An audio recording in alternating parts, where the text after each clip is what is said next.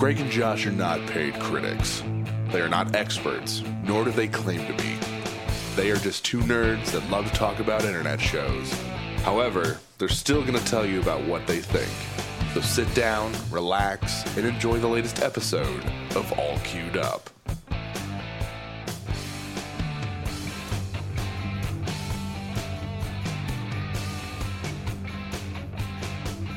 Hey guys, welcome to another episode of All Cued Up, a brand new episode. Uh, this is an exciting one for Josh and I, a very exciting one. Um, I'm your host, Greg Deets. With me always is Josh Fisher, as usual. Uh, but we have somebody here that uh, has been a guest twice on the show, but is now a permanent cast member. Would you like to introduce her, Josh? Yeah, if everybody would please give a warm, affectionate welcome for Dame Betty Badger. She is now the third permanent member of the show. Uh, welcome, Betty. How do you feel? I feel fantastic. Thank you guys so much. I'm honored to be a part of all this, and I hope I live up to everyone's expectations. So uh, uh, the way this came about, uh, Betty, which I think is really interesting, um, Josh contacted me shortly after we did last week's episode, and he says, you know, we should have Betty on as a permanent cast member. And I thought he was kidding. Uh, the reason I thought he was kidding, not because of you by any stretch of the imagination, but because it just didn't seem like something that we had ever even discussed. And I went to, uh, uh, I went on a trip with my dad. It was like a two hour trip. This was not DoorDash. It was just a different thing. But on the way there, we listened to the podcast. And I I messaged Josh after we had listened to it because my dad was like, God, I really like this this uh, this Betty chick. Like she's she's really fucking smart and she knows what the hell she's talking about when it comes to a ton of stuff. Like, um, you guys should uh, have her on more often. And I said, well, maybe we can. And I messaged Josh back and I was like, I really think that's actually a good idea. And he was like, I'm done. I'm down with it. If you are. And I was like, contact her immediately. So That's how that's how that came about. But I guess Josh wasn't kidding. I, I just assumed. No, I wasn't kidding. I actually, after her first appearance, I was like, dude, if she wasn't so gung-ho about starting her own thing, I'd offer her a spot right now if you were cool with it. And I guess, you know, after the second time and then you listen to it, yeah. yeah. So Well, yeah, tell we're, your dad thank you for one, you know. I really appreciate it. And y'all, I mean, when I got that message, I mean, I was so excited. I was like a freaking kid running around the house. Oh my God. You know, I thought it was cute as hell. You know, I told everybody in my family, I was just like, oh my God, I got accepted on the podcast. They asked me to be a you know, co-host. I was like, oh my God. My mom, she loves it. So, you know, I'm, I'm very happy to be here. Very happy to be here. I'm, I'm oh, happy we're, we're, yeah, we're, we're thrilled to have you on board. And, you know, it's uh, it's exciting. You know, I was telling Misty about it, and she thinks it's great. And you know, I told I told Sheena, and she's like, "That's so awesome!" You know, and just uh, it gives us more of a, you know, we're going to have more different perspectives added to the show, and I think that we're going to have a lot more interesting conversations. Not that the conversations that Greg and I had were ever boring, yeah, uh, but I just like having the female perspective and just in general, different life perspective as well to yeah. add to it. So you I, I, I was so thrilled. Perspective in there, right? Oh yeah. yeah. Perspective. oh, I, well, you know, yeah, that's the, what it the, is. it, it's exactly what it is. So unfortunately we're not for Ben Shapiro because he likes the dry. He likes the dap. Yeah. Bless his heart. The D A P. The D A P. Uh, We're not the D A P. uh, I also want to let you guys know that we're we're changing formats a little bit for the show. Not a ton. We still plan on reviewing stuff, but we've noticed that our discussions are a lot more fascinating. Um, so what we plan on doing is uh, for our reviews, they're going to be um, intermixed with full-on conversation about other things. So just keep that in mind. Um, One of the other things is that our quote-unquote uninhibited episodes might have like a short-form review of something that only one of us watched or something to that effect. Um, things are changing up around here a little bit, and for the better, I say. Uh, but yeah, if you're sticking around with us, thank you so much. Um, today we're going to be reviewing two shows. So let me let me explain how the show works if this is your first time listening to it, because I know we're going to have a lot of new viewers from time to time. Uh, what the three of us are going to do is, is talk about two shows in their entirety on an internet streaming platform. Uh, this week we have one from uh, H B O Max, or just H B O, and the other one from Netflix. Uh, after we talk about them, we're going to give them our final opinion and a grade, uh, which is a letter grade. And uh, that's that. Um, the two shows we're going to talk about today are Ju-On Origins, which is on uh, Netflix right now, six episodes, very digestible. Um, and uh, the first episode of Lovecraft Country, which, by the way, we're going to be reviewing every episode as they come out until the end of October. Uh, so if uh, you want to hear that, let us know, because we're going to do it anyway. Um, hmm. And I know that a lot of uh, a lot of streaming stuff is going to be changing in that regard. Like Boys season two is um, like the first three episodes come out in one lump, and then every episode is one week after that.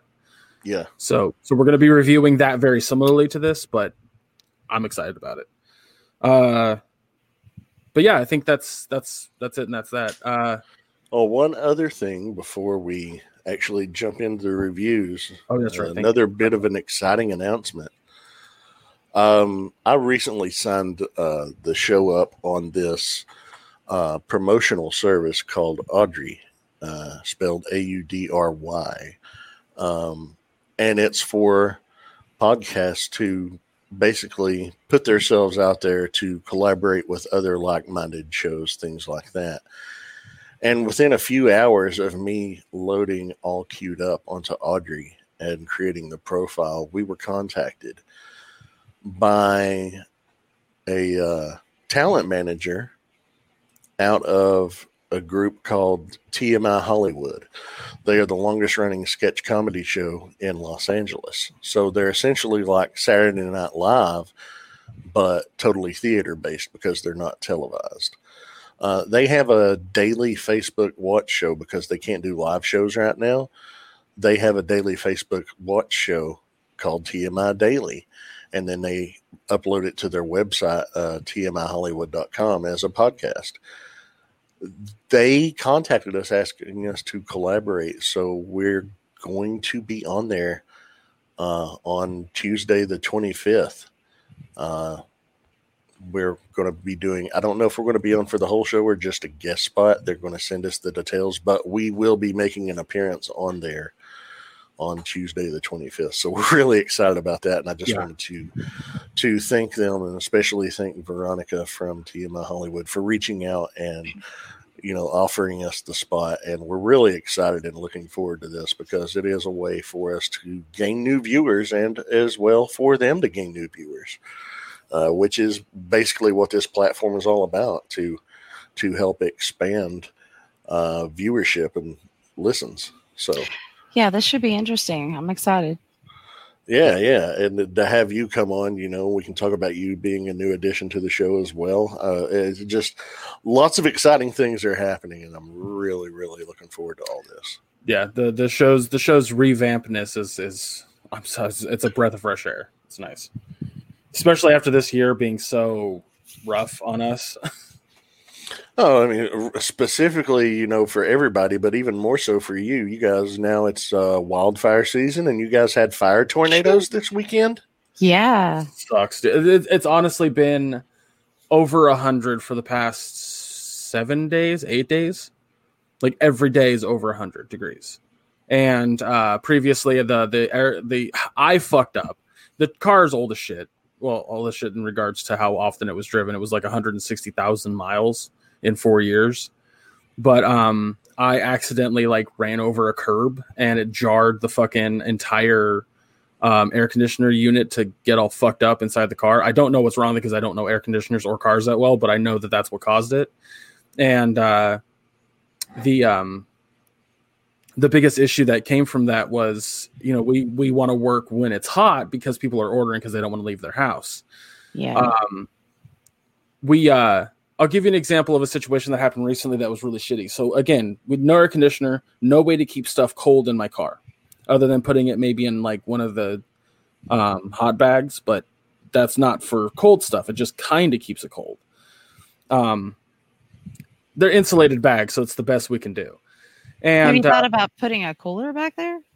We yes, but we don't have one, and uh, I, I'm thinking about trying to get maybe like one a, a styrofoam one or something to that effect. But um, when the A C units running, when the A C is running in the car, it's not that big a deal. Like it, it nothing well, melts. Yeah. Uh, somebody ordered two slushy drinks that were you know coffee coffee slushy drinks from um, twenty minutes twenty minutes away. So by the time I got her food to her, which I had to deliver a different Chipotle order before that, by the time I got her drinks to her, like a solid inch of it was melted. Um, and she ended up giving us like one star on the app, which really pissed me off because I explained to her, like, I'm sorry, I tried to get it here as fast as I could. That was a twenty minute drive. Like, I don't know what you expect.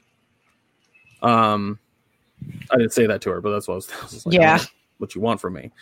Um, so that was really upsetting, but we went and, and and traded that car for a different car, just stum it up as best I can.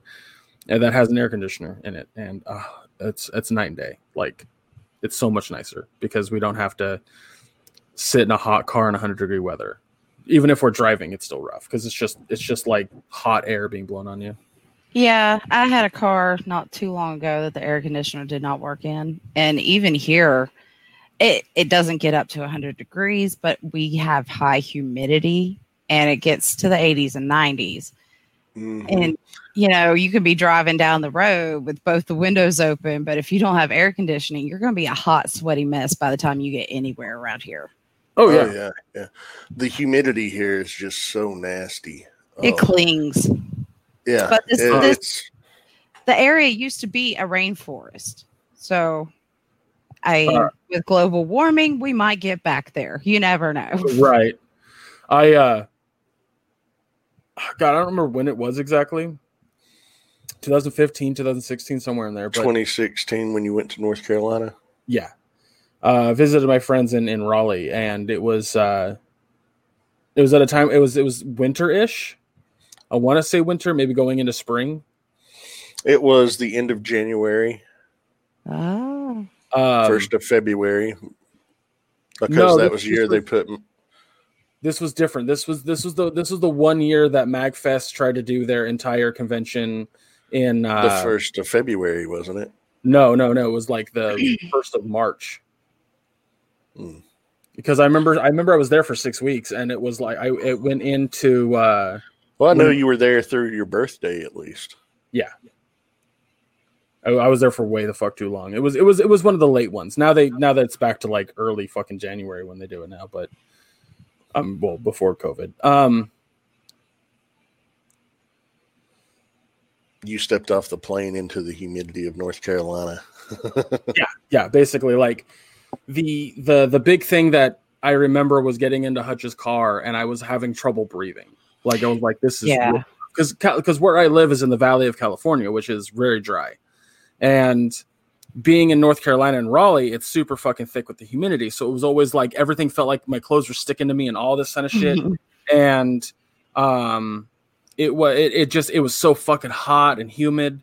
And then we went to uh, uh, Maryland to go to the MagFest, which is in um, where National is that? National Harbor. National Harbor. Thank you.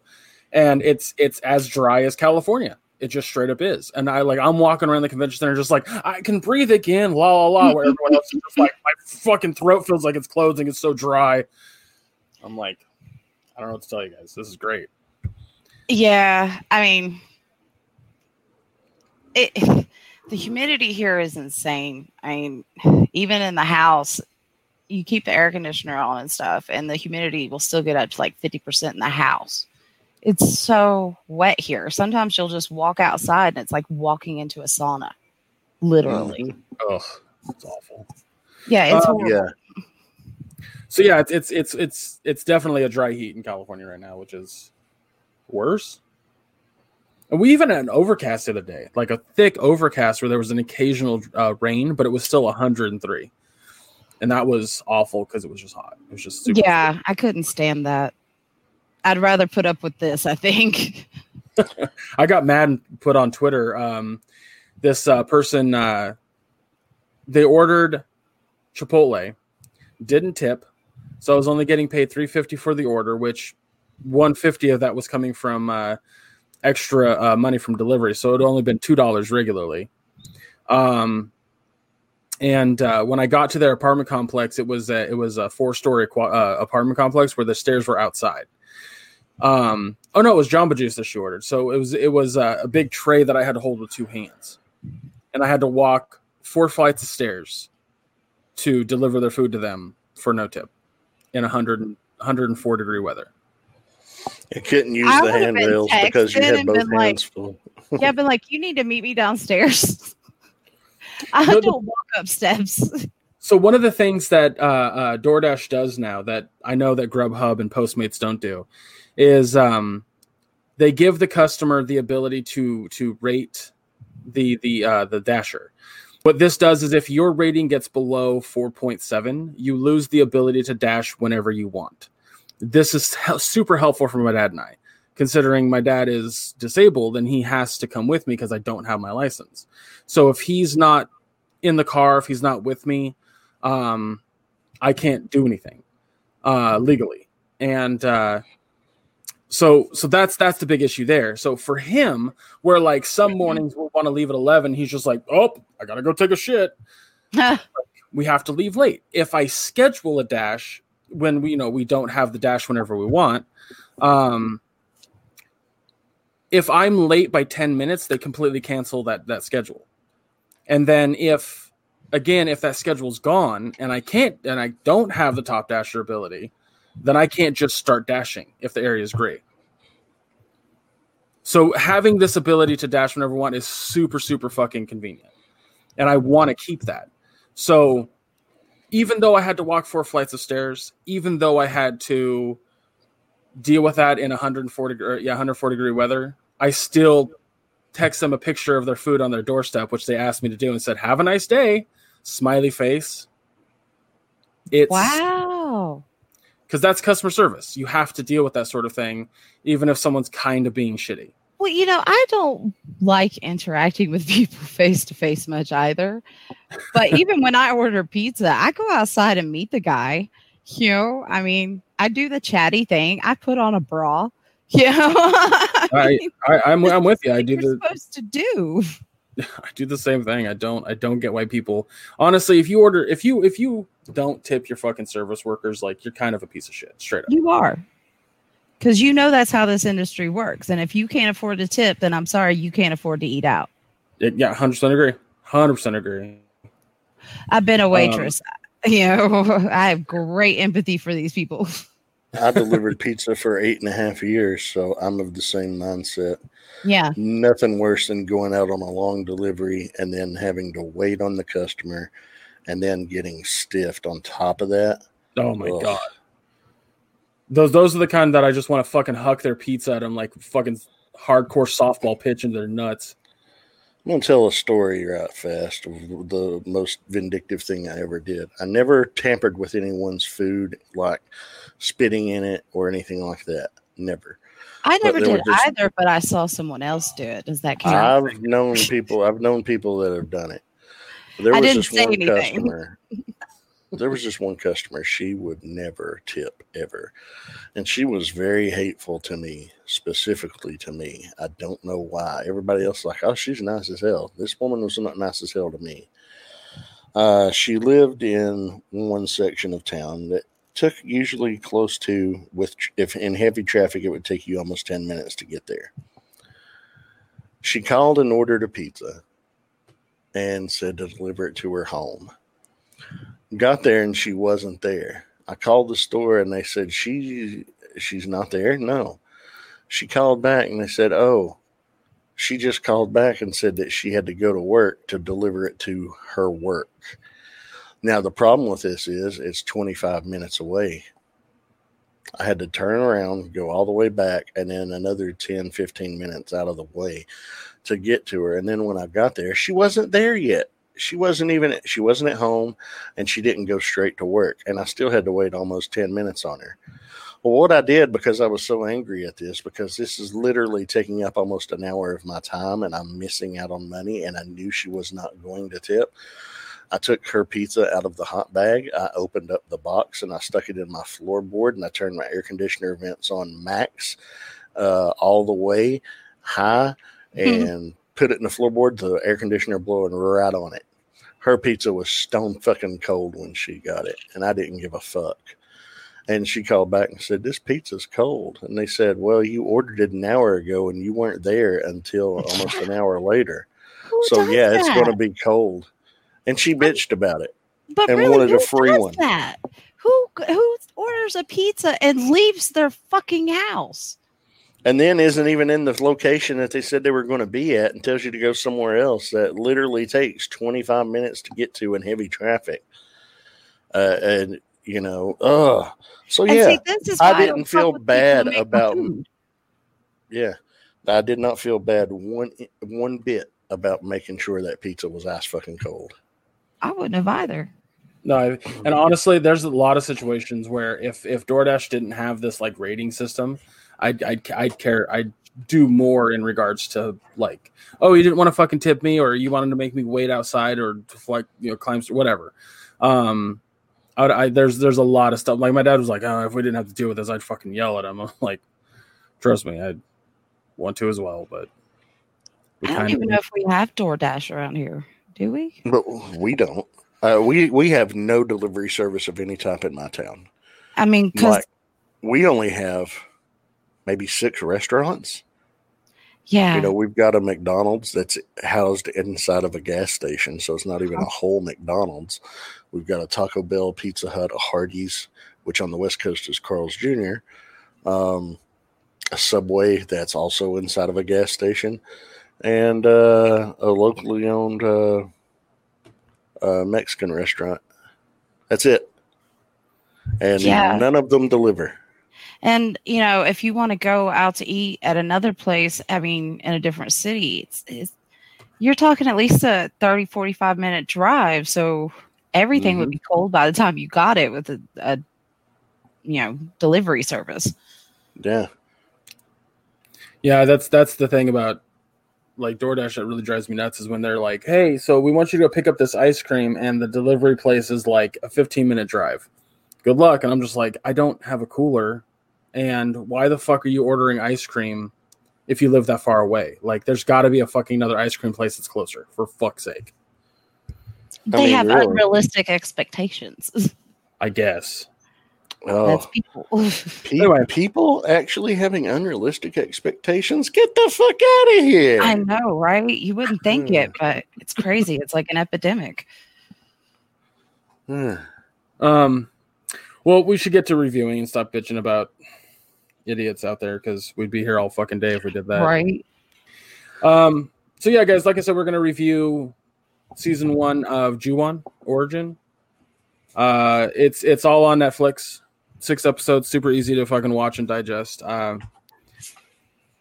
yeah, I don't know where to begin with this one. I, Josh, do you want to give a quick synopsis? I mean, if you can, if I can, yeah. Uh, it, it's the way I did it with my mom. Just briefly, was like, "You ever watched The Grudge?" And she was like, "Yeah, yeah I watched The Grudge." And I said, "So it's based off a Japanese franchise, and this story is the origin of that house." And she yeah. was like. Okay. Yeah, it is. Apparently, the Ju-on franchise is a legendary horror franchise in Japan. Uh, it's this is Japanese Netflix original, um, and it's the origins of that house. Now, it's yeah, it's hard to describe. I was like, oh, this looks kind of creepy. Let's watch this just because. Yeah, and I like The Grudge. The- it scared the crap out of me. You know, I'm not going to lie about that. It really did. But this was... not good. We can just say No, it. it wasn't. It was not good. It was confusing. And it was very over the top in some areas. What the fuck is up with that goddamn telephone?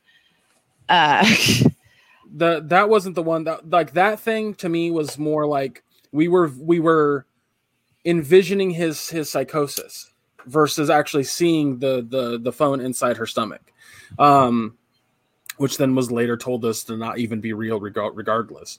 Uh, and then the, the but the thing that really got me, and again, big fucking spoilers for anybody listening, big spoilers. The fuck was with the spontaneous combustion? What was that? Japanese ghosts are very freaking powerful, man. Apparently. They're overpowered. We, this is something my husband and I have discussed multiple times because we love horror movies. But Japanese ghosts, th- I mean, it's like, think about it. In the second Grudge movie, that bitch follows them to America. That's dedication. That's just too much. I mean, American ghosts, we ain't following you across the country. So you would have to say that ghost really held a grudge, huh? It really did. Against um, the wrong people, though. Oh, dude. I mean, it's like you look at them wrong, and they're like, you got to die. You looked at me. What is up with that? This I, I, you know, way better job this, in timelines, too. This, well, see, this, this show, the uh, that rape scene, I couldn't. Oh. That was horrible. Yeah, it was. Yeah, it was. And well, then she imagine, married him. Then well, she married him. What the but, hell? Okay. I had to, after watching this, I had to go look up somebody else explaining it. Okay. I had to watch somebody else explaining this on YouTube because I did not get it. Jeff sat here and watched it with me, and we're both just, did we miss something? I, cause I really don't understand what's going on here. And apparently, you know, in the background, he's t- he's talking about, you know, if you, you're watching this, in the background that when they've always got the T V on, there's bad shit going on the T V. And basically mm-hmm. that's related to the house too. All of this is taken over the entire country of Japan, apparently. I mean, it, it was so all these graphic. horrific stories of these, you know, women being found beheaded and child bodies that apparently were their children and this and that. All of that was tied to incidences that occurred to the house. house. Yeah. Mm. And being a woman who's had a baby, seeing a woman like that is, yeah, that, that was probably the most horrifying part of the show for me. It's just dead woman on the couch, baby belly cut open, telephone hanging out of it. What the hell is going on here? Yeah, like that, it's it's really funny because that scene didn't gross me out. It was the scene in the jail cell that grossed me out. Like it was gross, don't get me wrong, but it, like I was like, uh, it's it's it's clearly like it's it's it's a movie, like it's it's whatever. It uh, is, it but it was it's weird. It was I I, I, I couldn't follow. I really honestly I could not follow along with it, and I typically don't have that problem. Typically, I know what's going to come before it, we even get there. With this one, I you know again I had to look up somebody else explaining it to me after watching it because I didn't get it. Yeah, there's a difference between skirting expectations and uh, making no goddamn sense at all. There's a difference, and I think this show just kind of hits that. Like, I what the f- what was that? Do you want to explain it to me? Because it doesn't make a lick of goddamn sense. Um, yeah, I'm it- wondering. I'm wondering if you need to have more knowledge of the franchise because I know the franchise itself has a lot of entries in Japan. There's a video game. There's books. There's, like uh, there's one, two, three, four, five movies. I was off by three. Um, there's also uh, two reboots and then one crossover with The Ring. Uh, so they actually crossed over the Ju-on with the Ringu series. So, yeah, there are eight movies if you count the two uh, reboot films. Gotcha. So, and this has been going on since nineteen ninety-eight. So maybe you have to have a lot more backstory and why it was so difficult for us to follow along and get into, because you got to remember it was a Japanese web series that was picked up by Netflix. So, right. Of course, it being popular in Japan. Yeah. I, I just assumed I just assumed Ju-on was like an anthology series where every movie was different than the last. Like it was a different story, a different haunting about a grudge-like ghost. Apparently, but, it is, I guess, but tied to that house specifically. Gotcha. I, I don't know, um, man. Like, I, I don't, I, and it shouldn't matter per se because if you're making a show off of a franchise that we haven't had in this country for like we haven't, it hasn't been a big deal for that many that long. Like, why make it that obtuse and confusing? Well, I think it is for, you know, and not only do you have to know the franchise probably, but you also have to probably have a better understanding of Japanese culture. Mm-hmm. I mean, because I do watch a lot of Japanese horror movies. It's one of my favorite things to do because they are interesting, but they oh, are yeah. different. You know, they have different expectations for their supernatural things. And so it can be confusing to somebody who doesn't share in that culture until you understand that, oh, okay, this is why this is happening. Cause you go and read about it or whatever. I, I don't I, I think that it, it, I don't think they necessarily had to get that confusing. They should have done more explanation.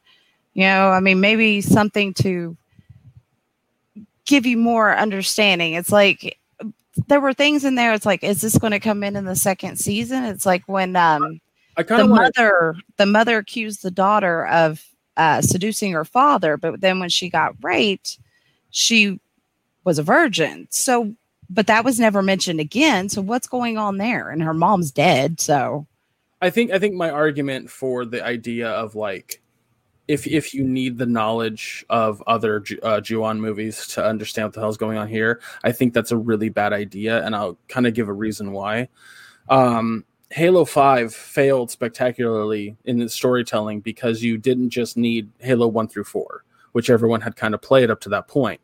You needed the first three books of the franchise. You needed uh, a sideshow that came only onto the Halo Waypoint service, which was something you had to download individually and have Xbox Live to watch it. You had to have um, you had to have played Halo three O D S T, which a lot of people didn't. Um, you needed to have played all the multiplayer stuff, which came out over the course of two weeks and a second year of it, in order to understand half of the characters that existed in Halo five. That's a problem to me. So basically, you have to be a hardcore fan to understand yes. it. Yes. So, so when I when I heard, you know, when I hear like, oh, you have to watch all this other Ju-on stuff to get what's going on here, I'm like, that's not good, though. No, that's not. So, and again, I think was it, it for what it was. It was very, you know, it's a horror series. Yes, it is, but. It's not one that you can just walk into and go, oh, yeah, I could totally follow this because you can't. You can't. You have to have lots of prior knowledge of things because otherwise it's not going to make sense to you. I also never felt unnerved. Like I never felt a spine chill situation. No. No, yeah, but it, it was graphic. The only time I was bothered was the rape scene. That was a lot more graphic than I anticipated. Oh, yeah. That was, I didn't like that. I didn't like, again, the, the pregnant women just hanging out with their bellies cut open. That freaked me out as someone who was given birth. I was yeah. a little taken aback by that. And, you know, again, it's, it's graphic. It's not really as supernatural as I thought it would be. I wanted more ghost. I wanted more grudge ghost. I wanted a bitch on yeah. the ceiling with a hair sinewing out from her, you know. I didn't I, get that. I was kind of disappointed when it came to the part for the uh, thing, which was in both the Japanese version and the American version. Yeah. Uh, but instead we got buried together. And I'm like, oh, what the fuck was that? That was not scary at all. Yeah. It just sounded like a smoker trying to fucking clear their throat. What? Hmm.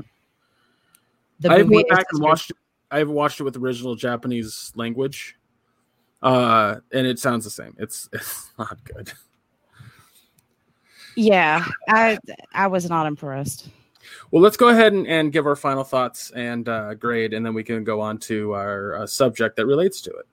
Uh, Betty, why don't you go ahead and go first, since you're our newest castmate? I will have to give it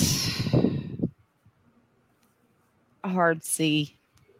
I mean, you know, if if you know about The Grudge, it's probably more entertaining to you as someone who did like the movie, you know, that was fifteen years ago because I was pregnant when it came out. I remember that. Uh, it just didn't meet my expectations. There was a lot of gore. It was very graphic, not as much supernatural scariness going on. So it, it gets a C, C minus. That's right. The best I can give it. Yeah, fair enough. Um, Josh? I'd give it a D. I just thought it was dreadful. Um, yeah. It wasn't very good. Uh, it wasn't very entertaining. You know, I like the occasional horror thing. You know, I'm not a huge horror junkie. But I thought, you know, I saw that movie, and I realized, I remember I didn't care for the movie, but it had been so long ago, and my sensibilities have changed. I was like, maybe I'll like this. Knowing that you have to have so much prior knowledge for this to even remotely make uh, sense in a story purpose, I just, yeah, it's, it's as a standalone thing, it, I don't recommend it. It just wasn't good. No. Yeah. Um, I'm going with a D on it. I think uh, the the the stories that were told that explained why the ghosts were in the house in the first place was an interesting concept, but not giving proper time frames when they happened, not uh, maybe making the entire show like like episode one is about the characters we'll see in episode six, and then and then two through four, or sorry, two through five are about the, um, you know, like individual stories about how the ghost got into the house would have been one thing, but it was, just wasn't that. It was something completely fucking different. And I was like, yeah, they not. were trying to tell a lot of stories at one time, and it was like you couldn't follow all the storylines, you know, as they were happening. It was, it was convoluted. It was very convoluted. Um, I, also, there's there's a few things that happen that just don't make any fucking sense. Like, again, as I said at the top of the uh, top of the conversation, like that spontaneous spontaneous combustion at the end doesn't make any sense. It just doesn't. I don't get it. I don't get what it is or why it's there or what the point of it was. It just happens. Yeah, I and again, having watched a ton of Japanese horror films, I understand. You know, sometimes there are things that I don't understand why they happen, but they do. And it's like, okay, well, the rest of the movie was good. I, I can accept this. But the rest of the show wasn't good. It just, you know, it, it didn't hold itself together cohesively enough for, you know, me to be like, eh, you know, I just don't care, you know. Yeah. I was confused afterwards. And, you know, I'm looking at my husband like, did I miss something? Is there, do you have secret knowledge I don't have? No, he didn't have it either, you know, so... Yeah, yeah, exactly. It's it's it's. I think if if you know you want to tell a good ghost story, you need to have unnervingness in it. Like if you watch um, uh, Haunting of Hill House, one of the greatest things about that is they have actors in the background that are just dressed as ghosts. Yeah. And, like you'll spot them occasionally, straight up. Like I spotted like maybe two, but they're fucking everywhere. Like watch a video where people point them out. They're fucking everywhere, and the whole point is to make you fucking have that like ah, feeling that, the entire that sense time. Of somebody being there and you not knowing they're there, you know that yeah, they're there, mm-hmm. but it's the character brilliant. Doesn't, and you just want to scream, "Oh my god!" You know? Yeah, it's, yeah. It's, I loved it's, Haunting at Hill House. That was yeah. Cool. I rewatched it recently, and I rewatched it a, about a month ago, and yeah, I'm looking forward to the new season. Yeah, Haunting of Bly House or Bly Manor is going to be fantastic. Um, at least I hope it is. It's almost by the exact same people. So, uh, well, there yeah, you go. Guys. I would recommend people check those out. Yeah, uh, maybe stay away from Ju-On Origins if you're looking yeah. for more of a supernatural thriller, because uh, Ju-On Origins doesn't meet up for the supernatural. If you like Saw, if you like graphic horror, that that's probably more your line because yeah. it was graphic torture porn. Can Not be interesting. It can be interesting if done right. Like I've talked about this before, that Saw, the first Saw movie is fantastic. It's, yes. it's, it's not it's not directly torture porn. It's um, it's the idea of of of a man's morality. Like, what's the, how far does that line go, and that kind of stuff. And the sequel tries to do that, not very well. And then three and on, it's just like, what cool new torture devices can we put on people's heads? It's like, all right, well, I guess. Um, and from a from like a, a F X perspective, where like you know you know the time and effort that went into making that scene look as cool as it can for the sake of gore, like that's impressive. Mm-hmm. But the storytelling is terrible in Saw from like three on. Um, but I wanted to talk about, or I wanted to bring something up because I thought it would be a good time before we get into Lovecraft Country. Um, Betty said that one of the discussions she wanted to talk about is uh, supernatural stuff. Um, what exactly did you mean by that? Like, are you talking about, because I, because I consider anything that's, well, not natural, supernatural. uh, yeah. Well, you know, since we're all in quarantine and all that stuff, I've been watching a lot of YouTube, and I got off on a kick of supernatural videos. And, you know, just little things that people have put on YouTube. People collect them and put them into, like, you know, top fives and stuff. And it's, I, I would have to say mostly for the supernatural for me, it would be ghosts. You know, what is your what is your limit with a ghost? I mean, how haunted does your house have to be before you leave? I don't believe in ghosts in the first place, so I don't I don't know that I can. You don't. That, so you've all. Never had any experiences? Well, I have. Um, and and I, I, this is going to sound really weird, but I've had experiences in my life where I can't explain what I saw or heard, but I don't believe that we have spirits in us that can con- or can can conjure up a an affirmation afterwards. Um, I I believe that what is happening uh, is our our minds playing tricks on us. So when you think about primitive man, caveman, whatever you want to call them, um, they didn't have explanations for things. They didn't understand how the brain works and all that kind of stuff. So when they would see things that or hear things that their, their mind couldn't, didn't understand, they just make connections and they say like, oh, that's a spirit from like my ancestor, or they just, they make connections based on what they do know. And I think people still do that to this day. Um, so when you're, you're alone in your house and it's kind of dark and, and uh, you hear the floors creak, or you hear a sound that your brain doesn't quite recognize, there's a there your mind tries to make a quick connection to that, tries to go like, okay, I need I need to make sense of what I just saw or slash heard. And and um, that's why I believe, I don't think anybody's technically crazy, uh, but I definitely don't believe that anyone has actually ever seen a ghost.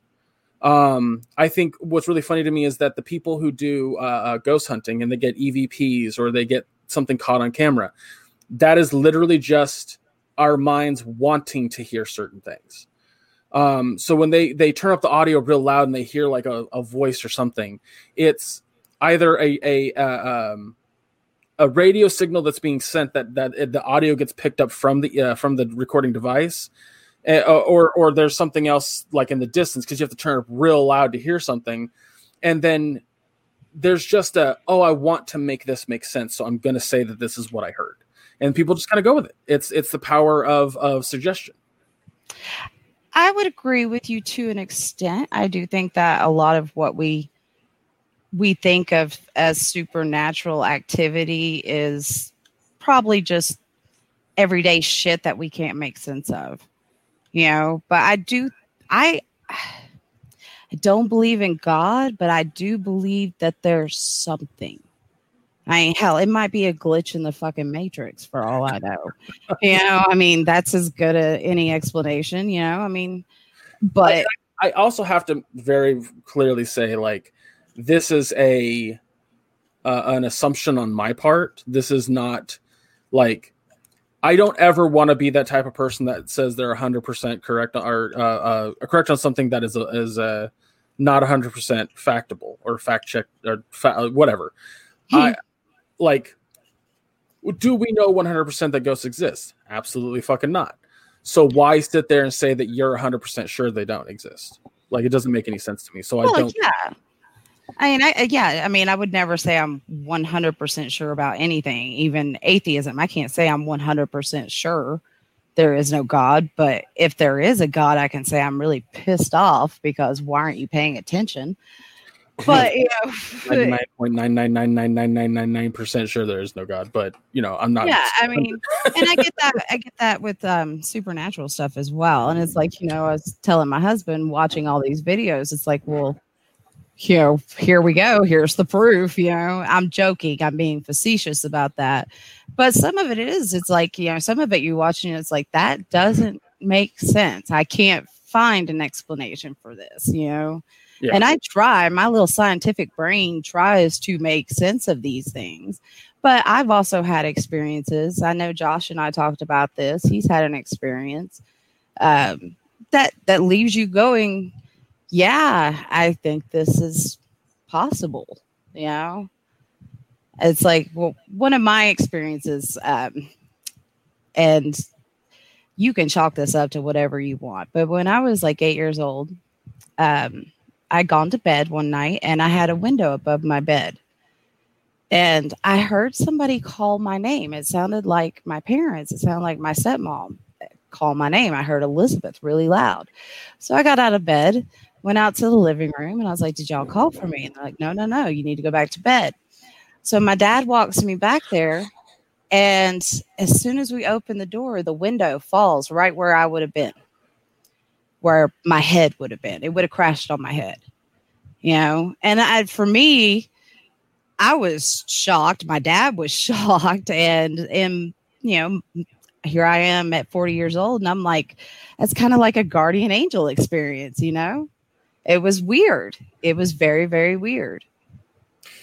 And I think for me, that is, again, another situation where you want to make sense of what happened because it was uh, yeah. death situation. I mean, um, it, it, it's a coincidence, obviously, you know, but for me, it's like, wow, that that's one hell of a coincidence. You know, I'm just, but I used, yeah. to, be, I used to be the, the skeptic asshole that would sit there and tell people like, no, you're just being crazy. Like I would legitimately do that for a long fucking time. And it wasn't until a situation where a friend I knew whose mom had committed suicide and, um, she would sit there and tell me, well, I think my mom was visiting me and, and helping me and all this kind of stuff.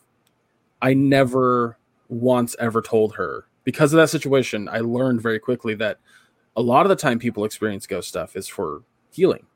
Yeah, it's um, comfort. Yeah. And I don't want to take that away from people. I never yeah. want to take that away from people. Um, if, if you want to have a conversation with me about ghosts and supernatural stuff in general like that, we can have that discussion. But um, if you tell me like, hey, I saw my grandpa who died, you know, two years ago, standing above my bed at night telling me that he loves me, I'm not going to go, no, you're just, you're fucking nuts. Like, I'm not doing that. Oh, yeah, because that'd be rude.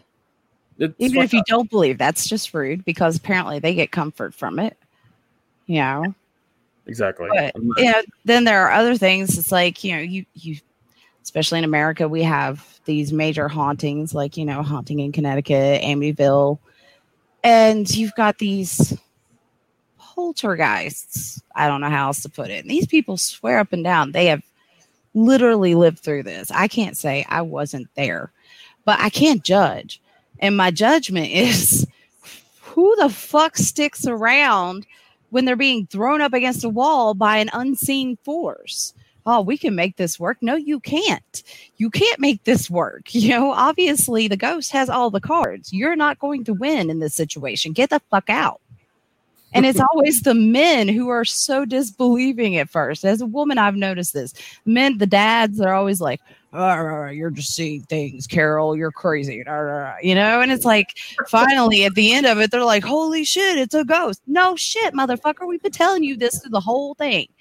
Now you catch on, you know, that has to be your family in peril before you decide to go stay at a hotel for the night.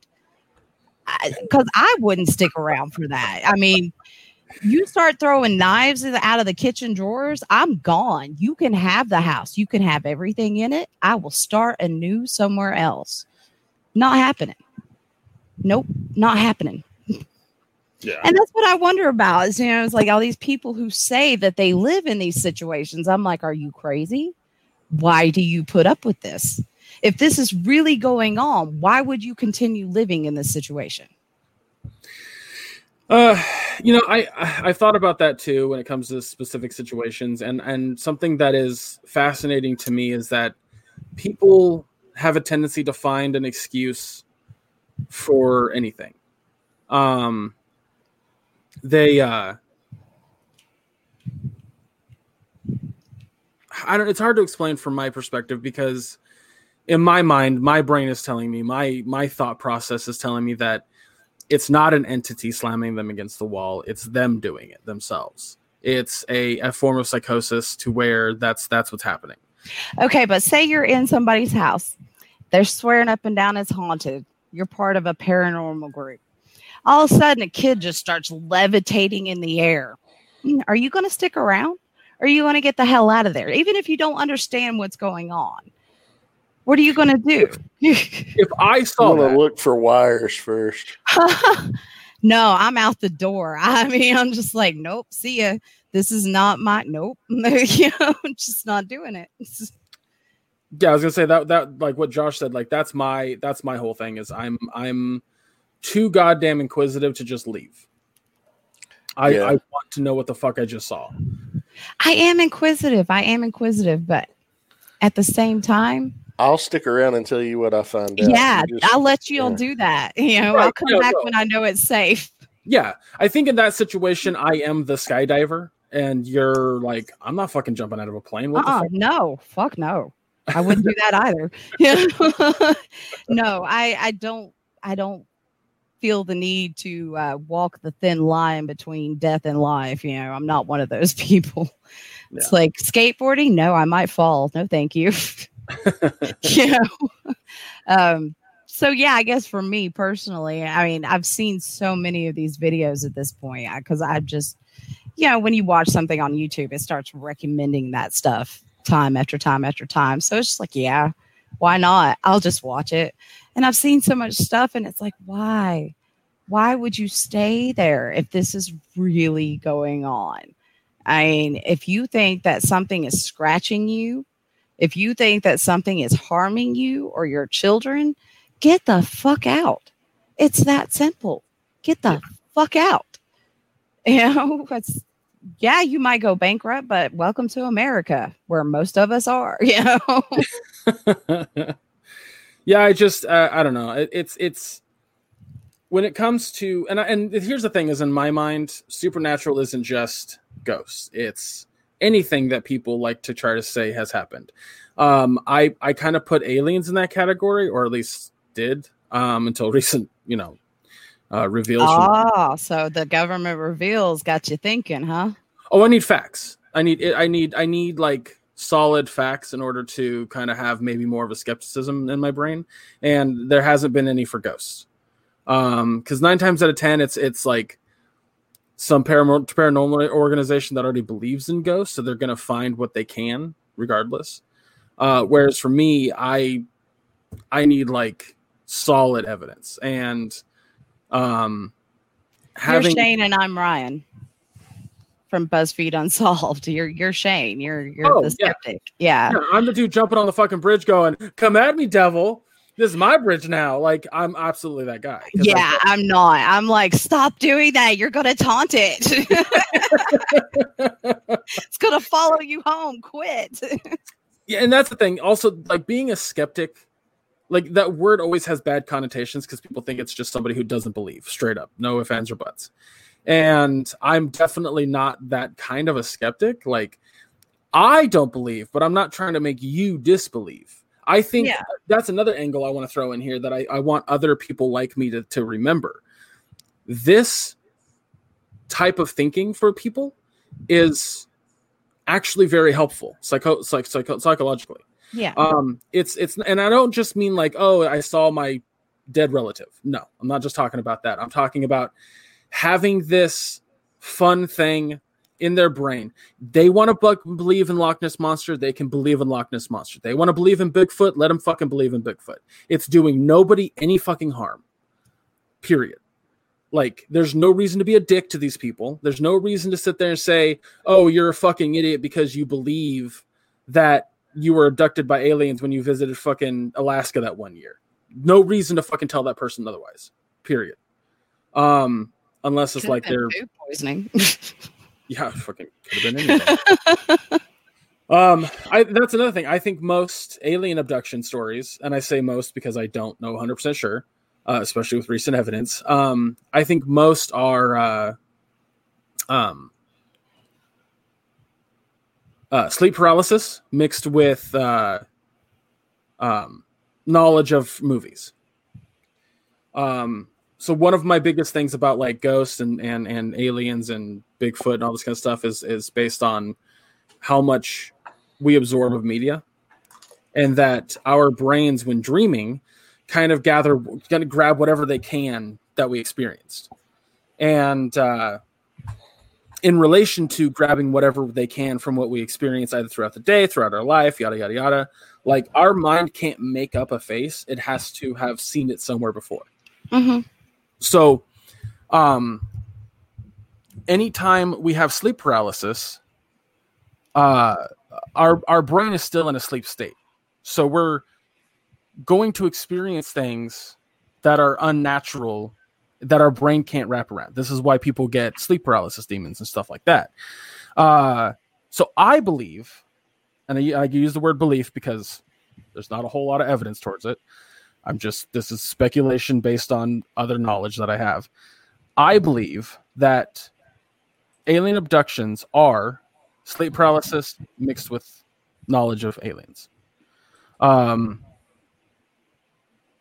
I believe that abductions are no different than seeing a sleep paralysis demon in the long term. Interesting. Um, um, it's it's interesting you bring that up because I actually have a sleep disorder. I think I've mentioned it here before. Um, I have a nightmare disorder and R E M sleep behavior disorder. I've actually experienced sleep paralysis. It's very fucking not fun. You know, I, I wouldn't recommend it for anyone. Um, and you are correct that we we absolutely gather knowledge from what we know. And I am an odd man out when it comes to having a nightmare disorder because they typically recommend people avoid things like horror movies and horror genre and all that stuff, anything scary. I absorb it because I think personally it helps me with my nightmares. Because if I watch somebody else going through it, if I experience it while I'm asleep, I have a better understanding of how to handle the situation. I'm not so scared. Because what I go through on a nightly basis would probably have most people pissing their pants. And I'm not lying about that. It's I have very, very vivid nightmares on a nightly basis. And when I fall asleep, I immediately go into R E M sleep. There is no downtime for me. So I can sleep for fifteen minutes and I can dream. And it's it it's very messed up. It's very messed up. There's not there's really not anything they can do for it, but yeah, sleep paralysis, I could totally get that. Um, you would have to more than likely have a more than passing interest in aliens for that to be what you're experiencing. Well, that, that's the funny, it's, it's funny you mentioned that because nine times out of ten, and I say nine times out of ten because that's roughly the percentage, um, those people are already into aliens. They they yeah. already kind of watch those things. And um, and I've kind of noticed that about people who've seen ghosts too.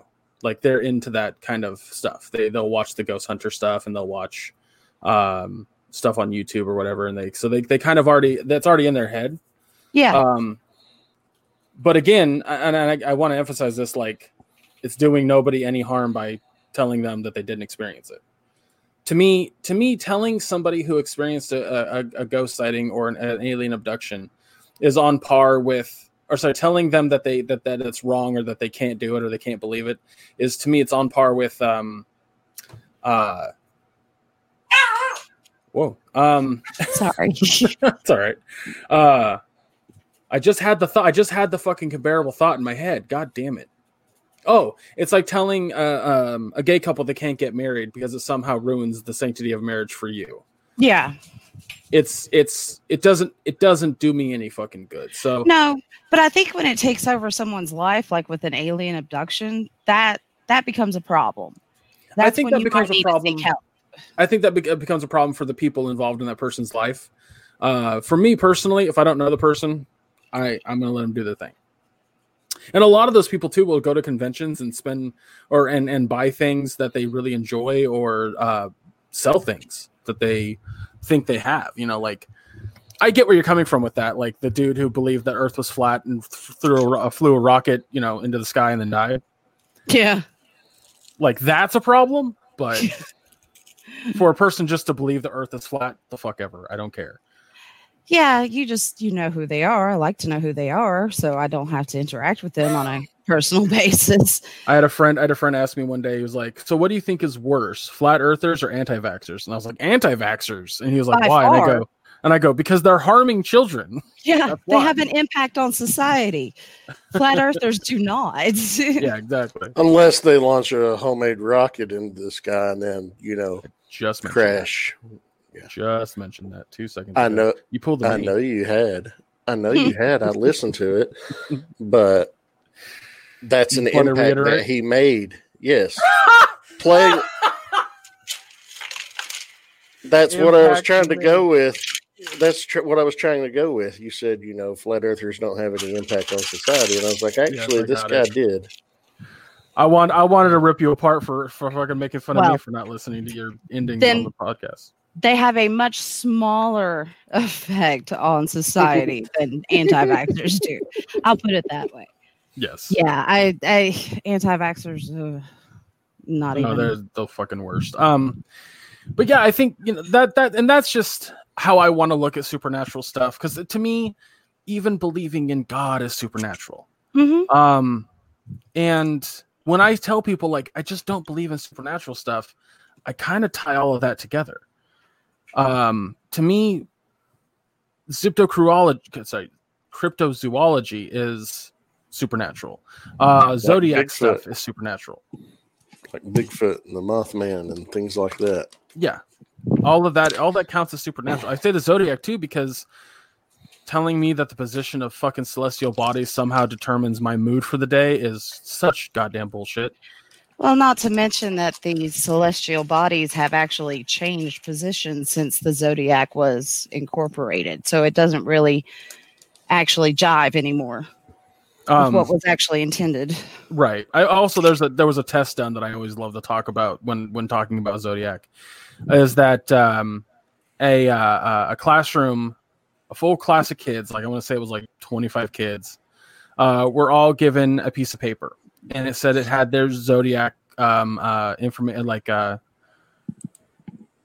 reading or whatever. I don't know what to call that. Like it basically had a thing on there that was about their personality and how they're feeling for the day. And um, the uh, the teacher then said, "Okay, so you're going to put the pa- piece of paper after reading it face down, and I want everyone in the classroom to raise their hand and tell me if." Uh, If they feel like it fit their personality. And like, you know, however many kids raise their hand doesn't matter, because the point of the test is then the teacher then says, uh, raise your hand if you got this particular one, and starts reading it, and every kid raises their hand. Um, the point of the test is that, right, that like if you go to the newspaper and you read your Zodiac information for the day, it's just it's just made up shit. Your your mind wants to make that connection. So that's why I don't mm-hmm. believe Zodiac stuff. Oh, yeah. They're all very extremely generalized. They could fit anybody. Generalized. That's what you know, it just depends on what you put in front of it. Yeah. Um, but like, again... Mercury uh, is in retrograde today. Avoid toxic day. people. Well, you know what? It's a good idea to avoid toxic people every day anyway. Yeah, the whole Mercury and retrograde thing is bullshit anyways, because we know that's not how it works. Planets don't go backwards. Mm-hmm. Oh, boy. So gravi- gravity See, works it, in mysterious ways, right, guys? When it, when it, yeah. yeah, for some reason. For some reason, it makes things, you know, stay down. But, um. When it comes to the supernatural side of things, you know, like spirits, ghosts, things like that, I've never really been a believer. I've always been more fascinated with the cryptozoology side of things when it comes to the supernatural. Like myths and lore of specific creatures. That shit's you know, fun. As though. a as a kid, I was fascinated with Bigfoot. And still, even today, a part of me believes that there may be something out there. How you're but, not alone. Jeff believes that too. But he, he argues I'm that not, all the time. Well, there's a lot of forest out there that we've not encountered. Very yeah. few people have encountered.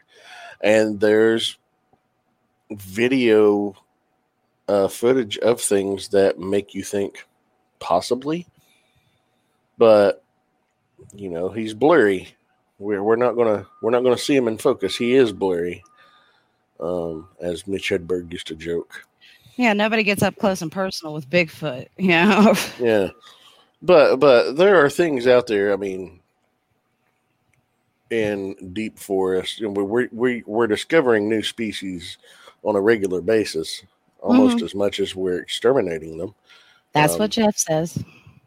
This is why you two, you two remind me of each other a lot because you have very similar brains. Mm, well, good thing that both of them are in our heads. Right.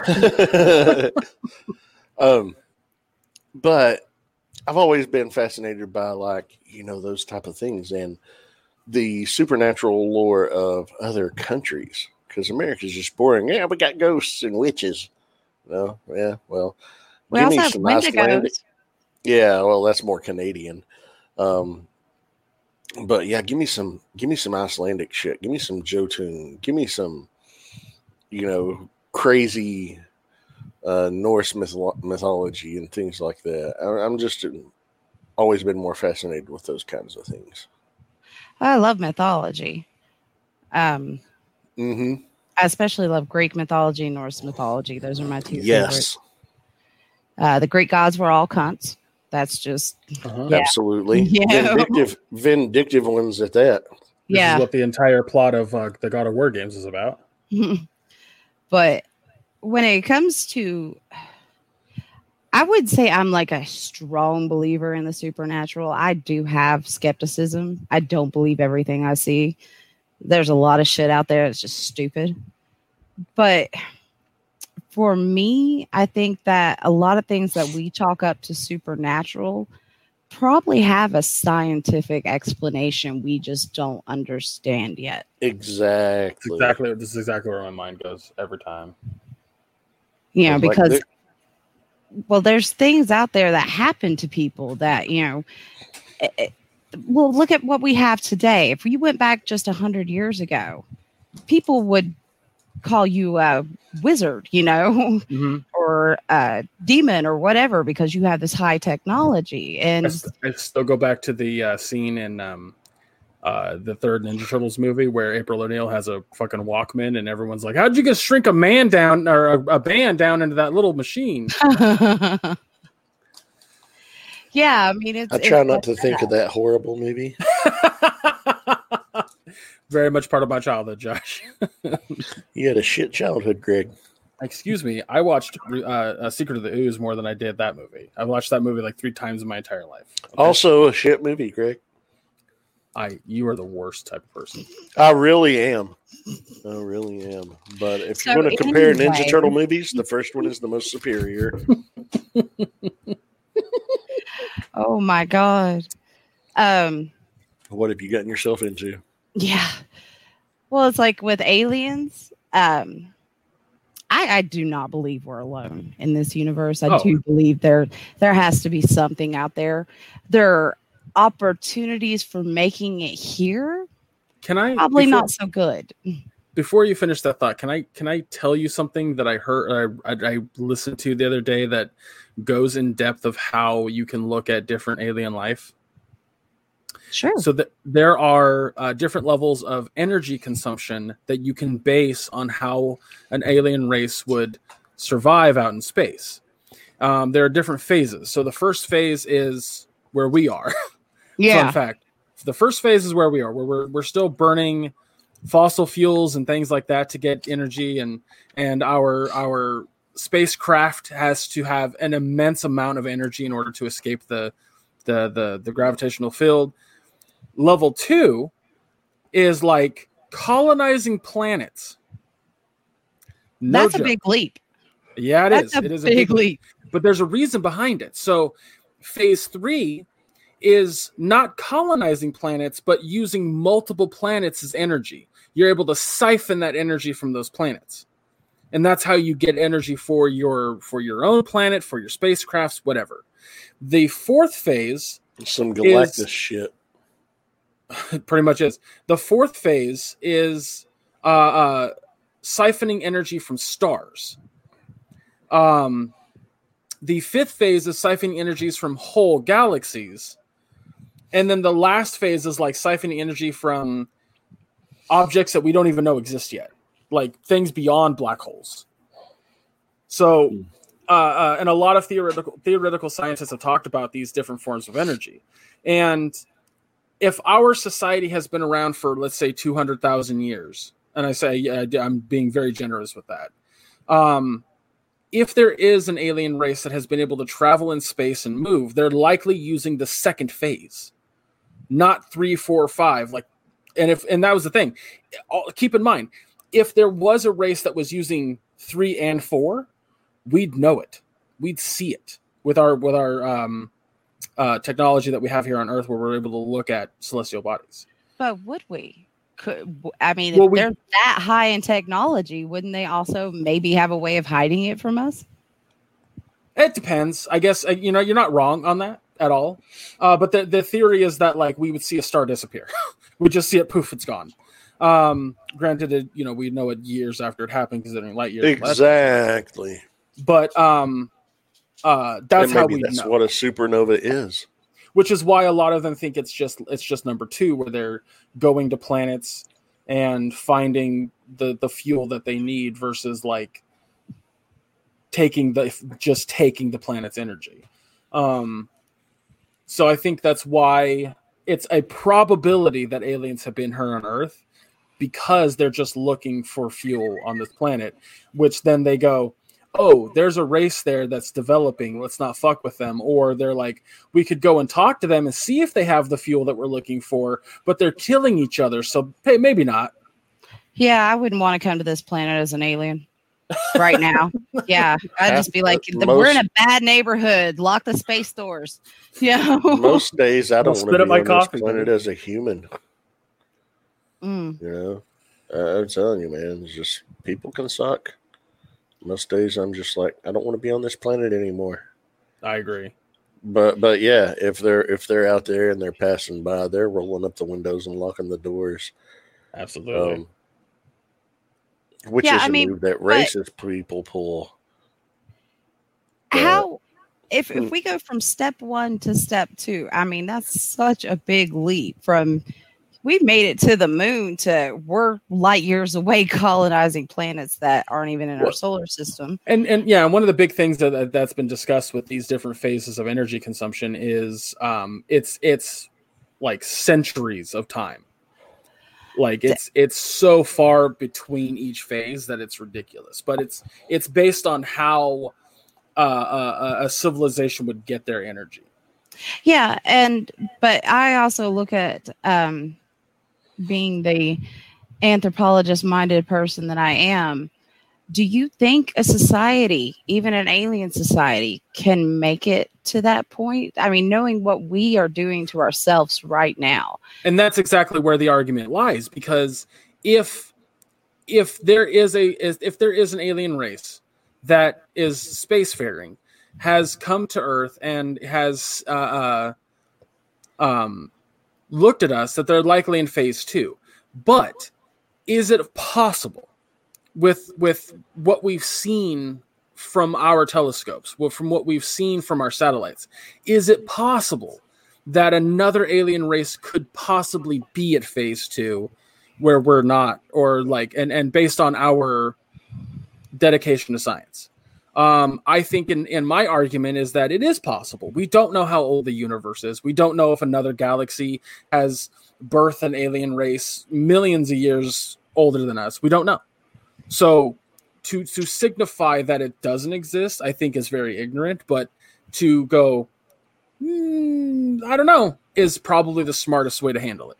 To go, yeah, oh. I mean, I wouldn't think that, you know, again, I absolutely the universe has created life on planets since planets existed and life has could be had. Has to. How many of them have killed themselves off? Because we're close to that. You know, the clock's yeah. so close to midnight right now. I mean, are we going to kill ourselves before we can even get past phase one? I yeah. think it's yeah. likely. Yeah. High probability. All signs point to yes. And is that when somebody goes, okay, start the simulation over, flip the switch? You know? Yeah. I, it, I, I'm... I don't like the idea of being an N P C in someone's sim- sim- I don't simulation. like it either. I don't like it either because, you know, whoever's controlling my sim can go suck it. I don't like you.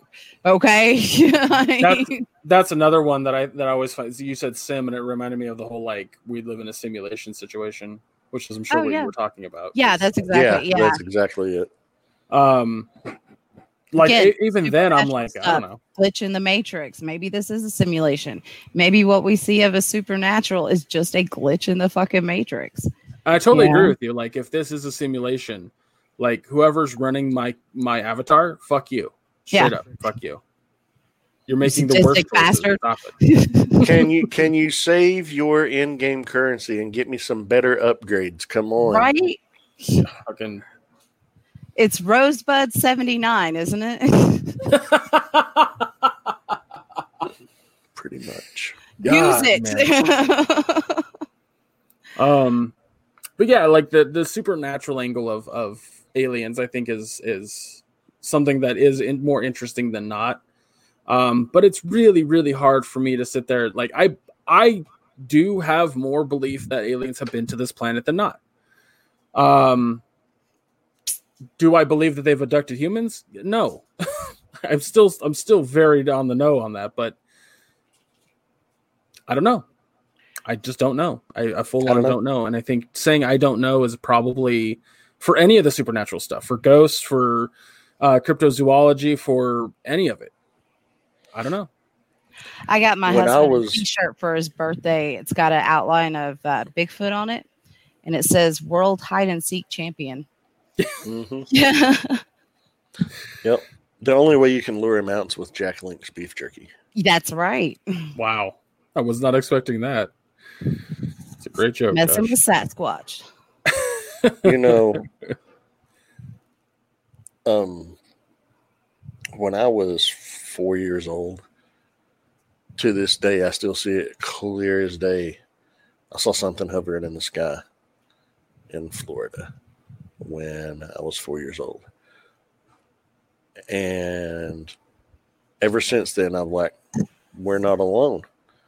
I don't think we are alone. You know, with the Pentagon declassifying information and saying, yeah, there's unidentified uh, aerial objects out there. We don't know where they came from. We don't know if they're such advanced craft from another nation, which that terrifies us, or if they're from another planet, which terrifies us. You know, which is more scary? Obviously, the other nation, because they're right here to me. Because if they're from another planet, they're not fucking with us in a yeah. way that's killing us all at once, you know. Um, but I swear to this day, I saw a U F O when I was four. I remember it clear as a bell. It was hovering in the sky. It was late afternoon. Um, it was just there. And I was looking out the door and, you know, my mom and her two friends that we were there with all came out. We're all just looking up, and then boom, it was gone. Okay, I've seen Fucking a U F O. Wild. I saw one when I was eighteen, and it freaked me out. Didn't know what it was. It was nighttime. It was not moving like a plane. It was way too big to be a plane. And it was just there in the sky, and there were lights flashing. It was triangular shaped, and there were lights yeah. flashing and at the different ends. But it wasn't like a complete just flat triangle on the bottom. It kind of triangled again to the, you know, at the bottom. So there was a light mm-hmm. there and a light on the two sides, and it was, it was spectacular. I don't know what in the hell it was, but I, I saw it. I will never forget it to this day. I saw it. I know it was there. You know, I wasn't doing drugs, not back then. So I think that yeah, started after the U F O sighting. Well, this this this was after my uh, my afternoon milk and L S D snack. Um, Absolutely. But, you know, well, I coat, I, coat, I coat my popcorn with just a sprinkle of L S D. So uh. yeah, there you go. There you go. Uh, but yeah, yeah, I, I'm the the thing I saw was very angular, but it was also a mixture of like a triangular shape, but with uh, an arc on the back end. That what I assumed was the back end, more arrowheadish, I guess. But, but yeah, back end. It was wild.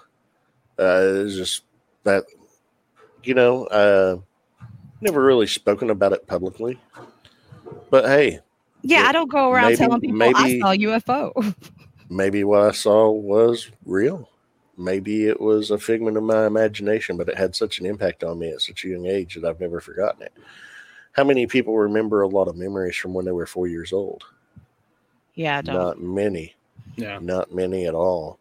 I have a few memories from back then, but not many. I, I would say seeing a U F O would stand out in my mind. I had a physics teacher that swears to me up and down that U F Os existed in high school, and that he and two other friends and one who was also another teacher, um, they uh, they swore that a U F O landed here outside of this town, and they actually went up the boarding ramp and were in a cargo hold. They all swear to it. The, the teacher and two other friends, and they got the F out of there. That's how he put it. Um, my uh, my dad, when I was a kid, um, my brother and I were really into aliens and ghosts. So he would make up stories on the on the spot. And I re- the one I remember the most that had to do with ghosts and aliens. And it was this. Uh, it was the story that he. It was. I don't remember the details exactly, but I do remember enough that it was like these two boys that were brothers. Okay, um, clearly, are you know, Josh and I. Uh, they were playing Mario Brothers one night, and suddenly they saw a light outside, and they went into the barn, and there was the you know a, a ghost standing there telling us to run because aliens were coming to get us, and then the aliens abducted us, and then wanted us wanted us to help them play duck hunt, and I was like. What the fuck? Okay. I remember it like it was yesterday. But we were always afraid to go into that barn after that. So I bet. It fucking worked. That that barn was old and rusty and full of everything that could kill us. So mostly tetanus and probably a few very large fucking rats. Yeah. Uh, it was also very creaky and and like going to fuck like it like about two years later it just it just fucking crumbled. Like it was that poorly structured and old. Yeah. So it was a good idea on his part. But um, well, what do you guys say we move on to uh, Lovecraft Country? All right, guys. So we're gonna start talking about uh, H B O's new show uh, called Lovecraft Country. Um, love Lovecraft Country. Jesus Christ, Greg! Come on, get it together. Jesus, what is wrong with you? Um. Well, do you have an hour? Do you have an hour? Sorry, that was mean. uh, so this show is going to be weekly, like I said. So we're only reviewing episode one, uh, which was an hour and ten minutes. Which I was like, all right, I'm, I'm guess I'm here for it. Um, uh, the synopsis is interesting. Uh, Josh, do you have a synopsis for the show? uh, I'm pulling it up as we sp- speak. Uh, it basically the series follows Tick. Uh, which is short for Atticus Freeman, as he joins up with his friend Leticia and his uncle George to embark on a road trip across the nineteen fifties Jim Crow America in search of his missing father. This um, begins I would like a to... struggle to survive and overcome both the racist terrors of white America and the terrifying monsters that could be ripped from a Lovecraft, Lovecraft paperback.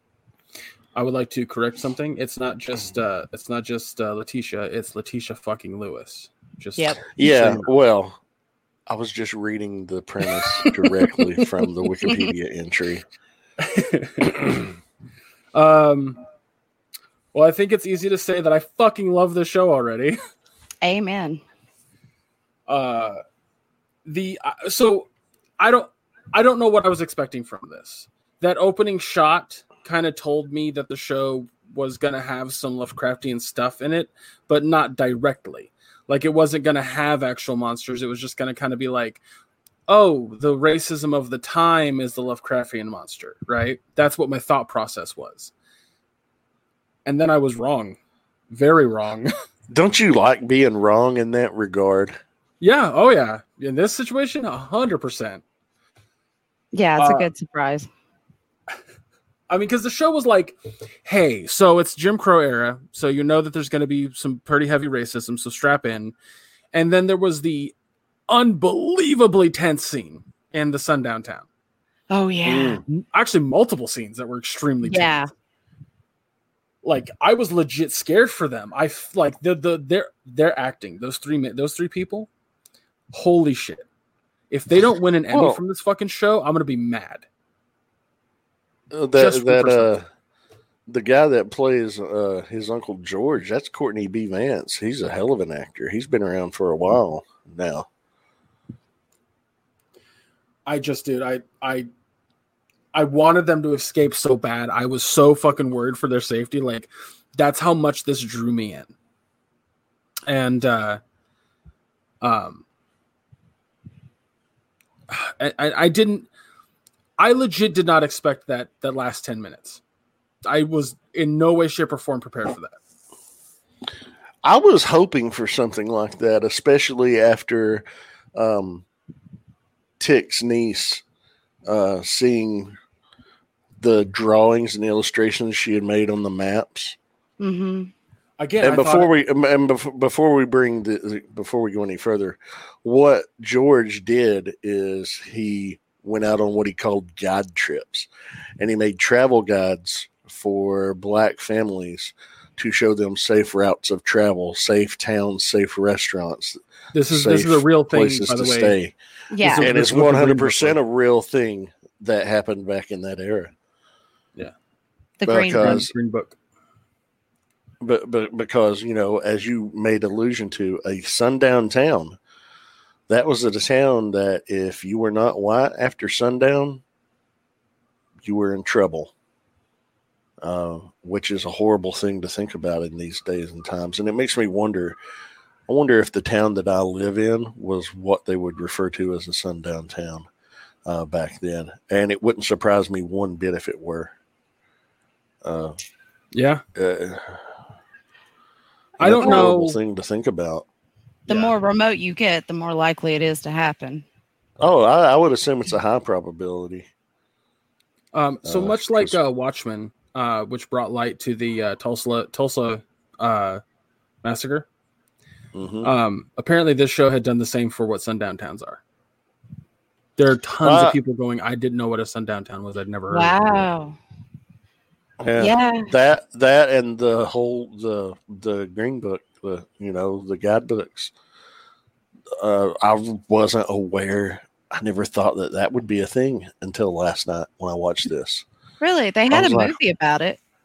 Um, I didn't see it. It actually, the only reason I know about it, I didn't watch it, but there was some commentary because, again, it was very much, it was a white savior type movie. It really right. wasn't about the, oh. the the black character. It was more about his white savior, you know, and yep. I didn't, yeah, it got a lot of um, negative reviews because of that. But yeah, especially the Green when it Book won the is, Oscar. Yeah. People. What was it? it? Um, what, what, what movie was it? It's called The, the Green, Green Book. Book. Oh, it's actually called The Green... Okay. Yeah. It stars the guy that's uh, going to be uh, in uh, Blade. And it's based on a true story. Something Ali. God damn it. Okay, I'll Google. The fuck is his name? It's I'm drawing a fucking well, complete you... blank. I'm bad with names. You guys know that. Um, we, we know, and that's why I'm going to the Googles. Uh... uh But yeah, um, to to utilize okay. Mahershala Ali, Mahershala, that's right. God damn, and Viggo Mortensen and Linda Cardellini. Ooh, I like her. She's tasty. I mean, yeah. Oh, all right. Put it back in your pants, Josh. Put it back in your pants. I gotta have on pants first, Greg, to put it back in. Oh. Thank you very much. Well, touche. Well, canceling the podcast. Sorry. sorry. No, no. See, now you're outvoted instead of just outright denied. Now you're outvoted. All right, then I'll just quit. How about that? Nope, nope. Yeah, I'm nobody out. Said pants were required to do this. Yeah. Yeah, I didn't say either, but I didn't want to know about it. Um, sorry. I haven't on. worn pants. I haven't worn a pair of pants since March ninth, twenty nineteen. The only reason I had them on then is because I was at my friend Jason and Bethany's wedding. And that was the first time I had worn an I mean, actual pair of pants in over ten years. You make it sound like you're going pants. around like Donald Duck with just the top on and nothing on the bottom. That's what I do. That's what, that's what I do. I, sh- I shirt cock it every day. Um, Damn.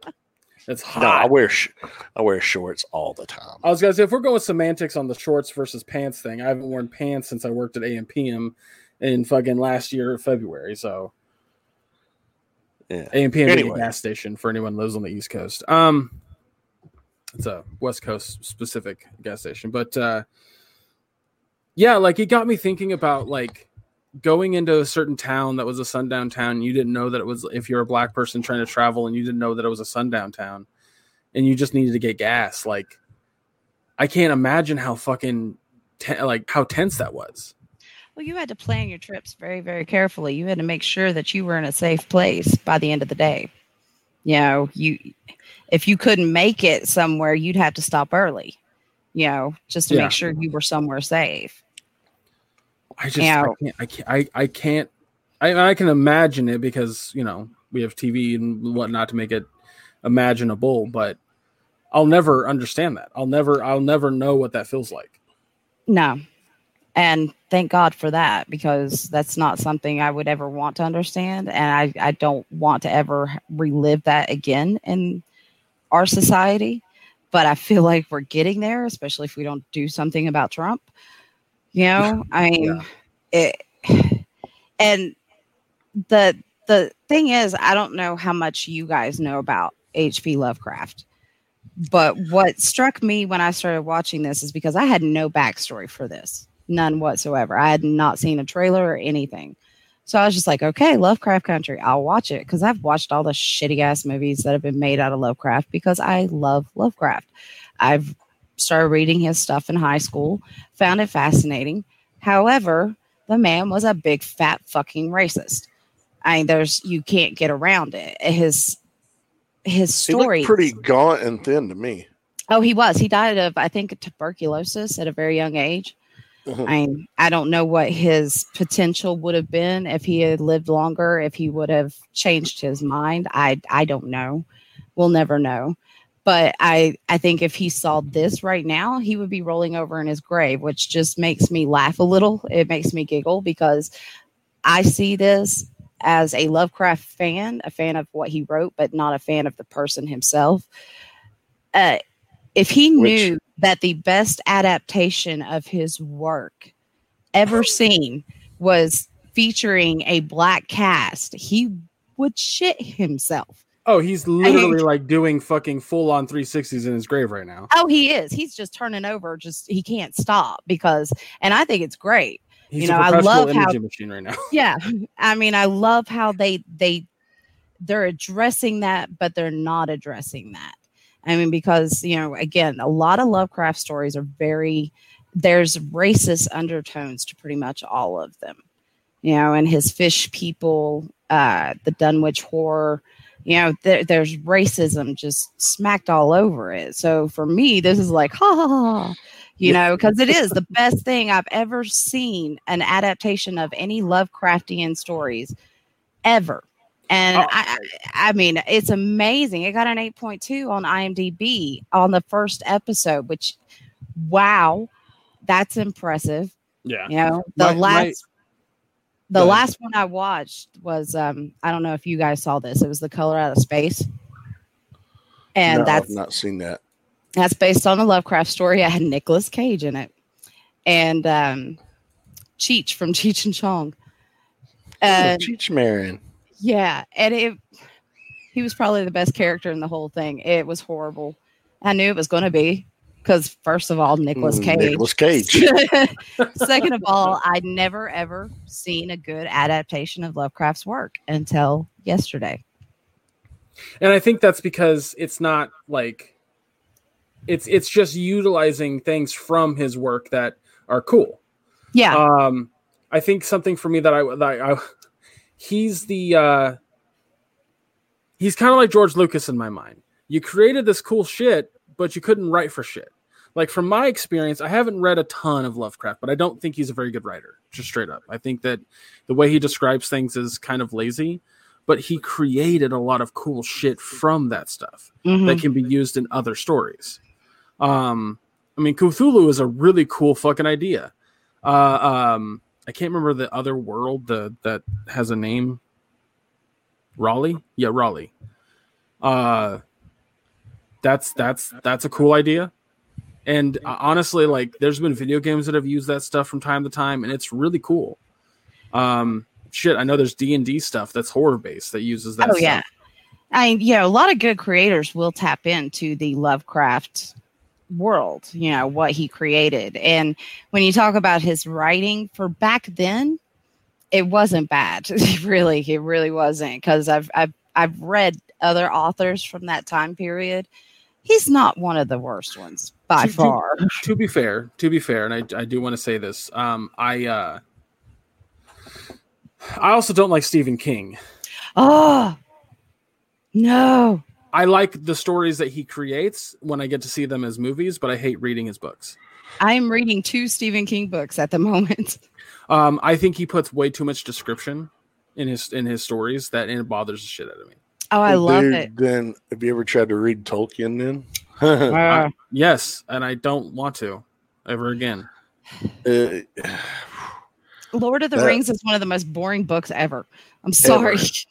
Ever. ever. One it's of the, almost like, as the boring action, as the Bible. The action Moby sequences Dick. Are like two fucking pages, and then the description of the goddamn forest is ten chapters.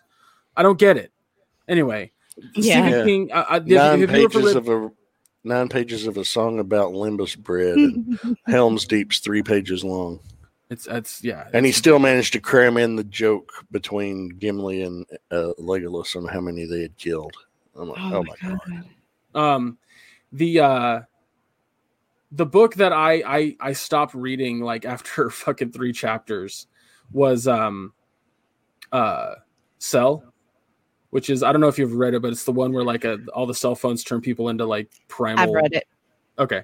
I've read uh, all of Stephen King's things. Do you remember the part in the book where um, the first thing attacks him and he grabs the, the kitchen knife that he remembers from his childhood home and stabs the person? And then, and then like he, it's, it's a fucking like whole page description on how hot the fucking blood was. Yeah. I'm being, I'm being facetious. It wasn't a whole page, but it I was mean, way yeah, too much description. Can. I think, I don't know if this is a, a male-female brain thing, but I have found that typically uh, more male brain people do not like descriptive text.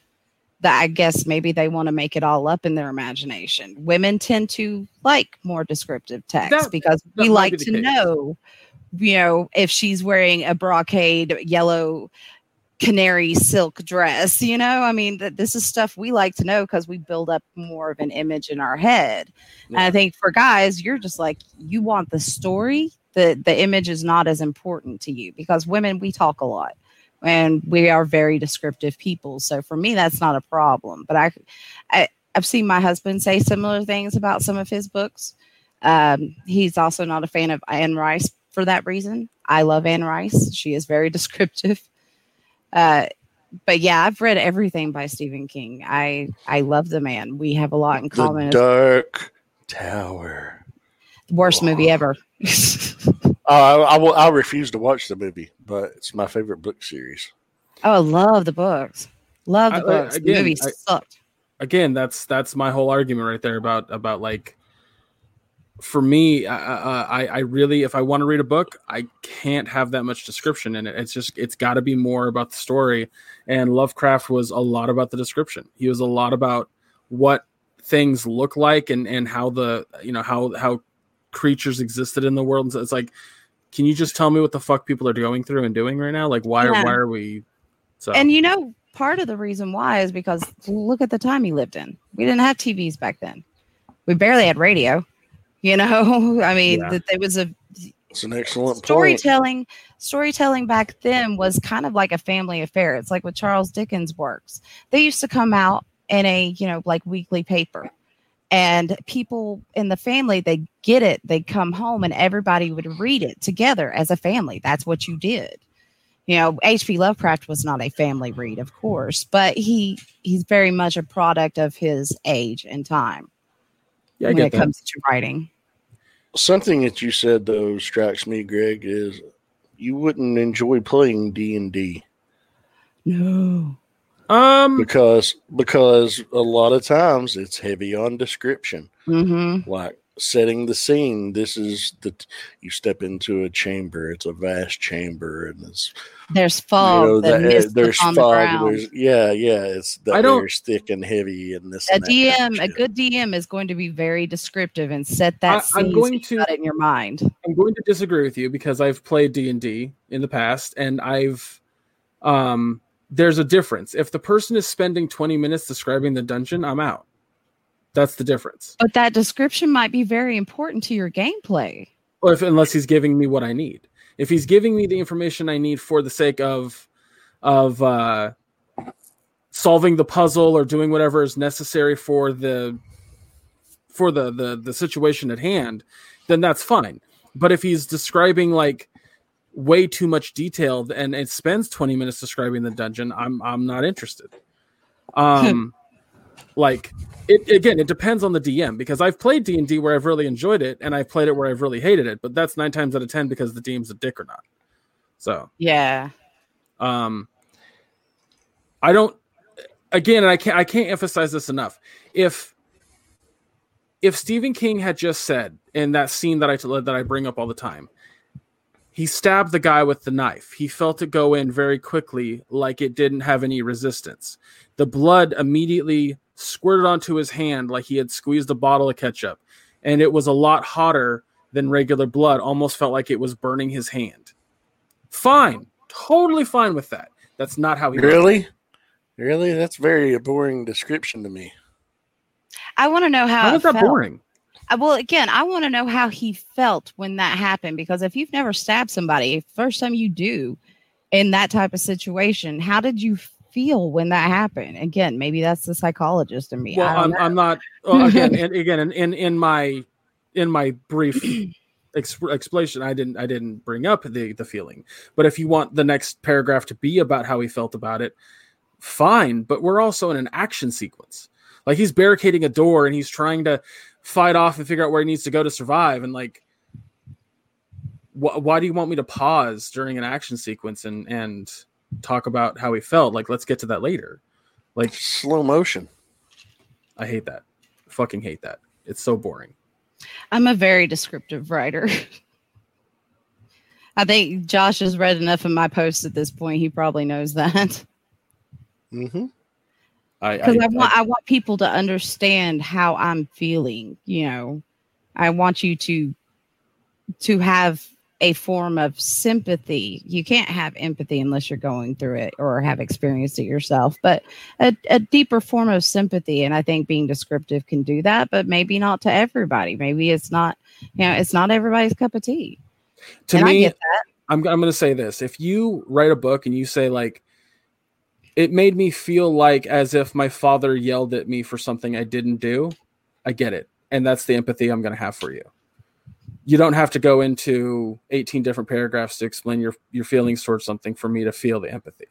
Oh, well, I wouldn't do that. That's over description, but you know, I'm, I'm also being facetious when I say eighteen paragraphs, but yeah, my, my point is, is I don't need a lot to, to get the feeling or idea that you're trying to uh, uh, convey to me.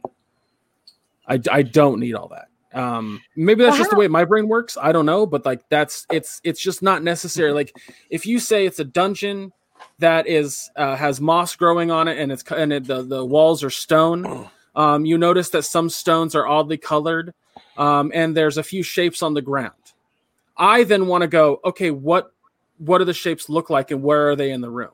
Then you tell me that. and I go, okay, so um, on the walls, how many, like on the wall that we're facing, how many stones are discolored? And you go, there's eight discolored stones. That's what well, I want okay. versus that, the D M just spending fucking twenty minutes describing the room. Yeah, but here's the thing. That's if you're playing D and D, and that is something that you can interact with. You're not interacting with the author of a book, of a story, so they put those details in for okay, and in that regard, accurately descriptive.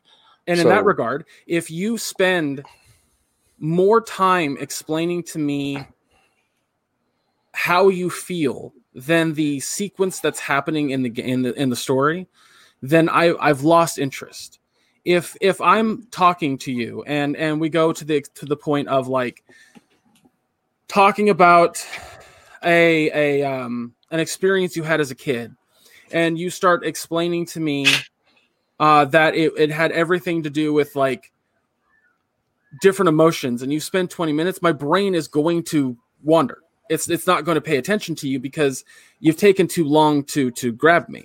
Um all you had to say was a few things for me to to understand where you're coming from and to feel empathy for you, um or even if it's just a description of something in a book.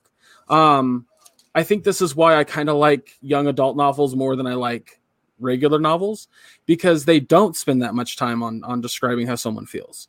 Um, it was really funny to me because my dad uh, would sit there and talk about how um, when, when reading uh, uh, um, The Hunger Games, uh, he kind of like, he's a little bit like you guys where there wasn't enough description for him. Where I picked up all that description. We had a conversation about it, and he was just like, I don't know how Katniss felt in this situation. I was like, she felt loneliness. She felt that she was lost in that situation because of this and that and this and that. And he was like, how'd you pick that up? And I said, I, I got enough information. I got enough information to assert, to assess that, that information. Hmm. I'm very much like, uh, I'll give you another example of where, where my brain goes with this. Mass Effect three's ending. Um, I picked up everything that was, that was, that was needed. And I had a, bu- a couple friends ask me, like, well, what did this mean? And what did that mean? And why didn't they do this? Why didn't they tell me this exactly? And I went, they didn't need to. The information was there. Um, and they were like, well, where? And I said, it was in the second game in this particular scene. They told you. Well, how am I supposed to remember that by the third game? I was like, you played the fucking second game, did you not? And then and they're like, yeah. And I'm like, then there you go. And, uh, and then they came out because people complained about it, that enough information wasn't given at the end. They came out with an ending sequence that added on all that stuff. Guess who was right the entire time? You. So that's, I think that's why I don't need all that stuff, because I, you're I like very to use, good at filling in between the lines. You know, you're good much. At reading. Not everybody, not everybody is good at that though. And that's fine. I'm not saying that everybody needs to, but when I say I don't like reading Stephen King, I don't, I don't really need like, what the fuck is wrong with you? You know? Um, oh no! It just—I'm not saying that at all. I'm I'm not, just, I know you're not. I know I'm you're heavily not. a Stephen King fan, but again, I think a lot of that for me personally goes back to my nightmare disorder, because that's something that he and I have in common. A lot of the stories that we have are based on the nightmares that we have. Yeah. So no, that I, that that draws me to him. I, I'm just I love the man personally. I think he's amazing and awesome, but I understand why people wouldn't. I absolutely do. That's all I'm getting at. Like, I, I don't want Stephen King to stop writing. I think he is a great story builder. I think when, when he creates something, it's really well crafted for the most part. There's been a couple stories that aren't great, but um, and I'll like he, a new movie comes out that he wrote or that he wrote the book of. I'll fucking watch it because it'll probably be great. Uh, but not that, always. But that's kind of also true. Um, you you, but, you can't uh, take you can't take a multi-thousand page epic seven novel story yeah. and make an eighty-eight minute movie. No, I agree. You can't. Um, that's also Depressing. why I said that's why I said uh, probably be great because. But here we have this Lovecraft adaptation. Um, you, Greg, have read some Lovecraft, so you and and Josh, you've seen things. You know, we've we've all been at one point or another introduced to Lovecraft's dimension. Um, how do you feel about the monsters? I didn't think that the Shegoth looked like that. I thought it was more of a blob. Yeah, Jeff was not happy either. So I was very curious to get y'all's opinion. How did you feel, Josh? Well, considering that I've never read any Lovecraft before, and the only thing I knew about uh, anything Lovecraftian was Cthulhu, whatever those things were supposed to be at the end, I thought were badass. And I loved the way they looked, and I loved how vicious they were. Yeah. Um, so I just want to clarify. That- I wasn't. I wasn't upset by it. Um, I just thought they looked different in my mind. Yeah, that's, that, that was Jeff's opinion as well. He was like, "I that's not what they look like when I read it." And I was like, okay. You know, I totally get that. But I think for the sequence that we were having at that moment, they had to be that kind of creature. And I think they did a brilliant job um, depicting something that would horrify a person well, if I you think- encountered it, especially... You know, if you got bit by one, oh my god! What I think, and, what I think and, they're doing that's really cool for this show is they're utilizing these creatures in more of a mythic way, where the description of what we think they look like is going to be different than how they actually look. Exactly, and you could equate that. Well, it just looked like a blob with a lot of eyes, as somebody seeing this in a brief encounter, and they can't really adequately adequately describe what they saw. So they just say it was a blob-like thing. Yeah, yeah. Because it was moving so fast. How would you describe that? that? I mean, really, I mean, it's like your brain's got to try and make sense of this, first of all, and it's going to reject it. You know it is. Oh, yeah. You know, I did not see that. I did not see that. So, you know, yeah. I, and again, I, that's the whole great thing about this is it is an adaptation, is not a straight-up rip of one of his stories. You know, because if it was a rip of one of his stories, it probably wouldn't go well. But being able to just take the whole universe that he created and make a story within it yourself, that's what people should be doing. Yeah. We, uh, we've talked about it on the podcast before that um, adaptations, remakes, especially adaptations and, and um, reimaginings should never, ever, ever be exactly like the source material. Mm-mm, because no. A... A, it's a fucking different medium, so it has to change. Um, and I think that, for me, the best types of adaptations or reimaginings is this. I love the idea of taking something that we already know that is in that realm of, of um, not copyrightable shit because it's too old. Um, public domain. Public domain, thank you. My brain was like, I cannot find the word. Yeah. Uh, I love the idea of pay, of taking something you know, that is well-known. If you enjoyed description more, if you enjoyed description more, you'd know what words to use. I'm gonna fucking punch you into the goddamn moon. How long does it take a plane to get here? It's five hours. I've done it. Well, I'm two hours from an airport, sir. So I've got seven hours to prepare. Yeah. I'll be there. I want to see this. I'll wear my mask, I promise. I'll just create the world's we'll longest Rube Goldberg device. But just, yeah, yeah, the adaptations, that's you can't do the same thing because then it's not an adaptation. You know, and that's, you, that's exactly what I love about this. Then it's show a translation and then it's boring to me. Yeah. Yeah. You know, and again, that's one of the things where people have failed time and time again because it is in the public domain. And so you have small budget people who also love Lovecraft trying to make these movies out of his, you know, stories. And you can't you can't do certain things because, again, the, if you read Lovecraft, um, one of the ways they did things back then is they left names blank.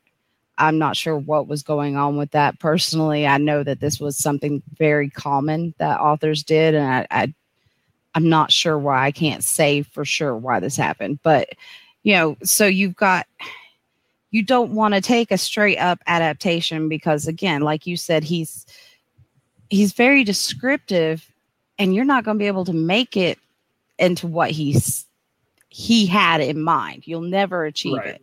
Right. So, but if you make an adaptation, you know, you don't have to be very strict into that story. You can go so many places and make it so much better. Yeah. What I think is interesting also is I, I kind of read about it last night after watching the episode because I didn't watch it until last night. Um, uh, the book that it's based on is a series of like eight stories, different, different, slightly interconnected stories. Um, but apparently like the f- first or second story in the book is what this entire season's based off of. Oh, cool. I don't know to what extent, but yeah. So it's but, an anthology. Is it an anthology or is it just one author? The book is kind of an anthology um, because each each like it's got eight stories in it and they interconnect. That's what it said. It said it interconnects, but I again I don't know how. I want to read the book now, but um, unless that is too much description. Uh, that's right. I can rip on myself too, guys. What what up now? um. Yeah, it just said like it just said that, and I was reading I was, I was reading descriptions, and I remember seeing the names of the characters in the show in one of the stories. So I don't know okay. exactly because I kind of stopped. I was like, if I ever read the book, or if it, I don't want it to spoil the show for me. So, well, there are a lot of um, anthologies and um, collaborations of Lovecraftian inspired stories, and I've read several of those, not all of them, because there's a ton, but I tend to like those better than Lovecraft's actual stories. Um, yeah, oh yeah, yeah. One of my favorite Lovecraft stories is called The Cats of Ulthar, and um, I, I don't see how they could blend it into this, but basically a kitten gets murdered and the cats take revenge. so oh, it, it Yeah, it was an awesome story. I love that story. I actually have a painting in my room that I did of it, and it's got all my cats in it. So, yeah, um, but that's one of my. That favorite was one of his. That was one of his earlier stories too. It yeah, appears. It's a and it's a shorter story, and it's it's always been one of my favorites. Um, Color Out of Space was one of my favorite stories, and then they ruined it with that Nicolas Cage movie. I was like, oh, no. Because I thought, oh, you could really do this. This could be so well done. Nope. Quick. How to ruin a movie adaptation in two words. Nicolas Cage. Nicolas Cage. And, uh, you know what? It might be better. Depends have on the story. Have you seen Ghost Rider? Oh, I have. that, yeah, was horrible. that was here's, horrible. Here's my argument. Here's my argument. I love B movies. I love movies that are so bad they're fun. And a lot of his B movies are fun because they're bad. Watching well, The Wicker Man and yeah. him just like, it's fucking hilarious. Uh, Ghost Rider, it's all, it kind of skirts it a little bit. Like there's some really funny scenes in that. The sequel is terrible. It's not watchable. No. There's um, a sequel? Oh, yeah. oh unfortunately. Oh, oh yeah. No. Don't know how or why it got made, but um, because so I would people argue that thought that Ghost Rider would be good. They went on opening weekend to greenlight a sequel. I'll give I'll give an example, Betty, of something that I thought should have been more of a silly comedy boo movie sort of thing, and that's the um, uh, Karate Kid T V show. I'd drawn a blank. Um, Cobra, Cobra Kai. Kai, fuck you, I love it. It's wonderful. He likes it because it's it's it's more serious than anything else. It's it's a story of the bully from the first movie that was bullying Daniel. Daniel LaRusso. Daniel LaRusso was the bully. I'm sorry. Johnny Lawrence was the flawed hero. Okay. okay. Whatever. Anyway, the point the point I'm getting at is the, the concept of Karate Kid is a silly concept to begin with.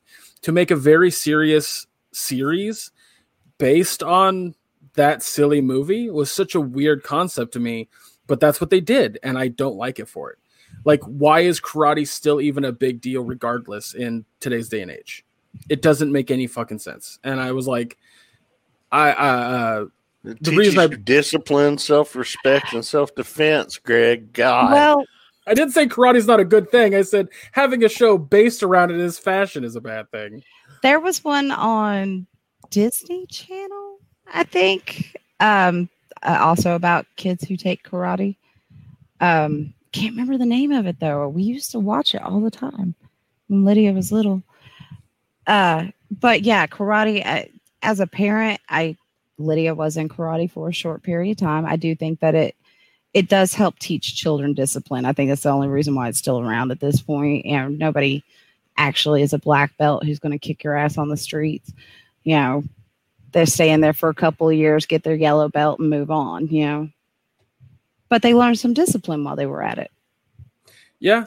I, it's, it's, it's more of like the, The con the, the the premise of Karate Kid is um uh Daniel finds a mentor, gets trained, and then goes to an actual karate tournament. That's a big deal. Yeah, I've seen it. and then, well, and then, and then in this show, which takes place, you know, some odd amount of years into the future, because all the characters that were in that are now adults and they have kids and whatnot. Karate is still a big deal. In two thousand, like fucking, it really wasn't, it really wasn't though. It's just in there. They're trying to make it a big deal once again. We're not reviewing fucking Cobra Kai. I just don't like it because it didn't do what I think would have been a better ex- uh, example of an adaptation from something silly like that. Um, that's the whole point I'm getting at. Uh, I think that when it comes to, um, when it comes to making an adaptation of something that is kind of goofy to begin with, um, it's more entertaining and more fun to me to have it be different than the source material by a lot. Um, so taking Lovecraftian monsters, taking the concept of them, and going to a a, a realm of uh, like using it in this fashion, I think was a really good idea. It's it's different enough from what Lovecraft wrote. It's different enough. These monsters might not exist in a fashion of like they're from another dimension. They might just exist in this world. Well, I'm going to be very curious to see how they. They tie in his mother to this uh, Lovecraftian family because there's some children of the fucking corn. You know, I mean, yeah. Straight up walked right out of a Nordic fairy tale, you know, blonde hair, blue eyed. So where does his mother fall in this? Very, very much Hitler's wet dream. Yeah. Uh, and yeah. Not Ben Shapiro's drowning. Yeah. Oh, it's so I am very curious to see how this is, where this is going to go with that storyline, because it, again, the whole thing, knowing that he was a racist and knowing that these stories all had a racist connotation to them underlying wise, I, I'm very curious to see how they're going to tie this in. And I'm, I love it. The first episode I thought was just fantastic. So I'm very excited about the rest of it. Yeah. Yeah, I'm I'm looking forward to it too. I was fascinated. I thought it was it was uh, very intriguing, and you don't see things done like this on a regular basis. Like, okay, actually name dropping and showing H P Lovecraft and showing one of his books and talking about the types of monsters, and then boom, here they are in the real world setting. That's just fascinating to me. So I really want to see where they go with this. I'm excited to watch the next episode. Mm-hmm. It's also extremely satisfying to watch uh, uh, his monsters eat a bunch of racists. That was oh, that was fabulous. Yeah, wonderful. I loved it. Actually, you know, I, was it more just dismembering them and not so much as eating them? Yeah, well, right. I mean, semantics at this point. I just liked it. You know. Well, I, you know yeah. What I gather from it is that the the children of the corn have control over these things. And they were saving him. That's my theory. Cool. You know, yeah, because, I mean, when they had the flares out and there was the whistle and they all went away. You know, because they didn't attack them, but they did the racist cops. So, you know, but he was also saved and he made it to his long-lost family home. I, I honestly believe that a lot of the... um, um a lot of the stuff that he experienced in, in Korea during the Korean War um, relates back to the dream he had and uh, meeting somebody, because when that woman stopped the uh, the racist from shooting at them and had like some kind of weird barrier that flipped over her car, like he recognized her and he was like, go, let it go. I don't think he recognized her so much as he was shocked that a white woman just saved his ass. Yeah. I mean, I that's how I, I felt watching the scene. I think I felt like he was shocked, you know, because again, when he, he knows showed up at the door of the family, the guy who opened the door, that's obviously her brother. Well, I agree with you, but I think I think he recognized her to some, in some degree only because that call that happened earlier where he he was talking to the girl and she said like, "You went back home, didn't you? You shouldn't have." And he hung up the phone real quick. Like he knows something. There's something there that's that's knowledgeable to him from the Korean War. See, to me, that speaks of this is just how I look at it, because what I know of history, and even still today, sadly, is um, South Koreans' own racism when it comes to black people. And if he had a girl there and maybe he left her while she was pregnant, he just screwed her.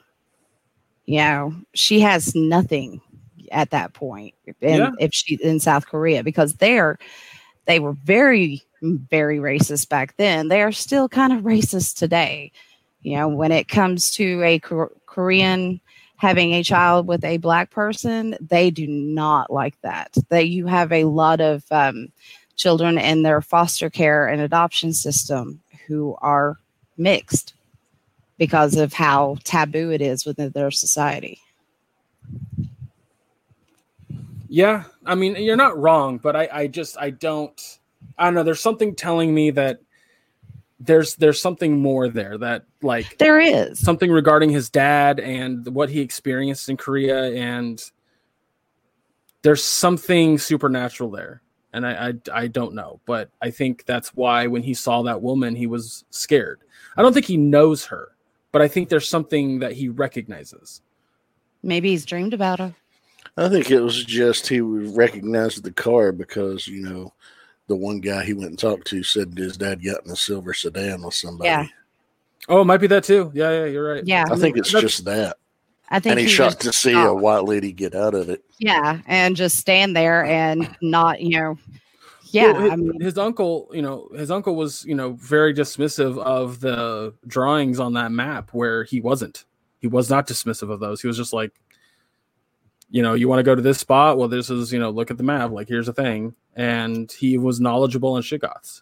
So, well, and that's the thing. He's obviously read Lovecraft. Lovecraft true, has true. written things in this universe. He has read them.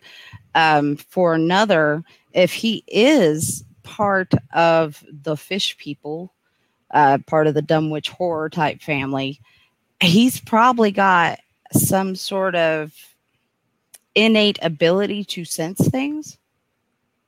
Yeah, you know, especially the supernatural, which they are dealing with, which is very much a part of, you know, Stephen King, or not Stephen King, Lovecraft's thing. So uh, I think that if he is one of those people, then he's probably gotten an an intuition that other people don't have, that his Uncle George doesn't have. He got that from his mama. Yeah, I, I yeah, you're right. Um, I, That's again, my I'm, theory. I'm, I'm like, we're speculating a lot, but there's definitely something extra there that will, will it will be revealed. Um, it'd be fucking nuts if it wasn't him at all and he just wasn't a skeptic. But it turned out that that uh, Letty was, um, sorry, Leticia fucking Williams, uh, not Williams, Lewis, Lewis, Jesus, Leticia fucking Lewis, uh, that she's part of those fish people. That she's she has like it's her that is important, not him. That would be interesting. Um, I've seen one series this year already that's played out a story like that. Uh, I, I want the unexpected. I was unex- I yeah. hadn't. I was unexpected by the ending of this episode, and I want that to continue. This is going to be this year's Watchmen. Like, I'm so fucking excited to watch the whole thing now, and I know that it, every fucking Sunday I'm going to be like, "Let's go, let's fucking watch." I'm so. Yeah, I'm very excited to see where it goes. Again, this is. I thought the first episode was fabulous. It had me totally entranced. I, you know, didn't want to stop it, you know, at any point. I didn't want to take my eyes away because I was afraid I might miss something. So, yeah, it definitely hooked me. I liked it. Yeah. I don't think uh, yeah. I don't think we need to give a grade. Um, I want to give a grade at the end of the show, at the end of the season, if you guys are okay with that. Unless you want to give every episode a grade. I mean, you know. Uh, we we could. Start. I mean, I'll give you a first starting grade of an A plus. Absolutely. Same here. Yeah. Yeah. Yeah. Agreed. Uh, wonderful. I, I'm, I want to rewatch it. I'm going to rewatch it again when Misty gets off work this evening with her. Oh yeah. Yeah. Cause, because Jeff she said- didn't watch it with me. She was working yesterday when I watched it. I'd actually started watching it yesterday morning. And Greg sent me a message. He's like, Fall Guys. I was like, yeah. Yeah. So, and then I went back and watched it afterwards. See, we watched it on my computer, on my laptop. So Jeff sat on the couch with me, and we put it on my laptop and watched it. And yeah, we were both just blown away. It was really good. Um, I, uh, I was going to watch it yesterday um, afternoon. Like I was, I have to go downstairs. I can't be in my room because of the heat. Mm-hmm. And um, I was going to watch it on my phone. And then I realized that the Hulu account that I have, which is not mine, not going to say whose it is. Um, I can't log onto it on my phone. And then I was like, what if I get a H B O Max subscription? Oh, it's only a week free. And then I got to pay fifteen dollars a month. Really don't have that right now. So guess I'm going to wait till I hit my Xbox. So I uh, didn't watch it until like almost midnight. Oh, you could, because uh, you had to be in your room and you have an H B O Max subscription on your Xbox. No, I have a friend's uh, Hulu account. Who's... Oh, my bad, my bad, my bad. It's all right. I mean, whatever. It doesn't matter. It's, it's I know uh, what you're talking about now. Yeah. Um, but uh, it was it's just funny. So I came upstairs around like eight thirty last night and played a bunch of Fall Guys with just, just my buddy. And then uh, when we hopped off, I watched the episode and I... I had like, because I don't know if I've described this to you, buddy, but because of my A D D, I'm able to do two things at once. Um, I kind of have to do two things at once. That also might be why the description thing throws me off. It says I just get distracted. I just, my brain wanders every time. But anyway, um, uh, I had a stream up that I was watching while watching Lovecraft, and I literally had to shut off the stream because Lovecraft just grabbed me so hard. Oh, Lovecraft yeah. Country. I mean, being a mom, I totally get what you're saying. You know, we have to multitask a lot too. So uh, yeah, I do that a lot as well. I'll be reading the news while also watching something on YouTube. You know, yeah. If it really grabs me, I'll have to stop one or the other to focus on it completely. But yeah, I, there was nothing else going on for me while I was watching Lovecraft. Cause yeah, it, it was good. It was that good. Yeah. This ain't, yeah, exactly. There was, um, there's a really nice touch to a, um, an old picture that they did in the show. Like it's a one-to-one picture. It's the one with the neon sign that says uh, colored entrance only or something like that. Yeah. And the, the woman walks out in a white dress and, and bends down to her daughter. Like there's a real picture like that. Yeah. I've seen that one.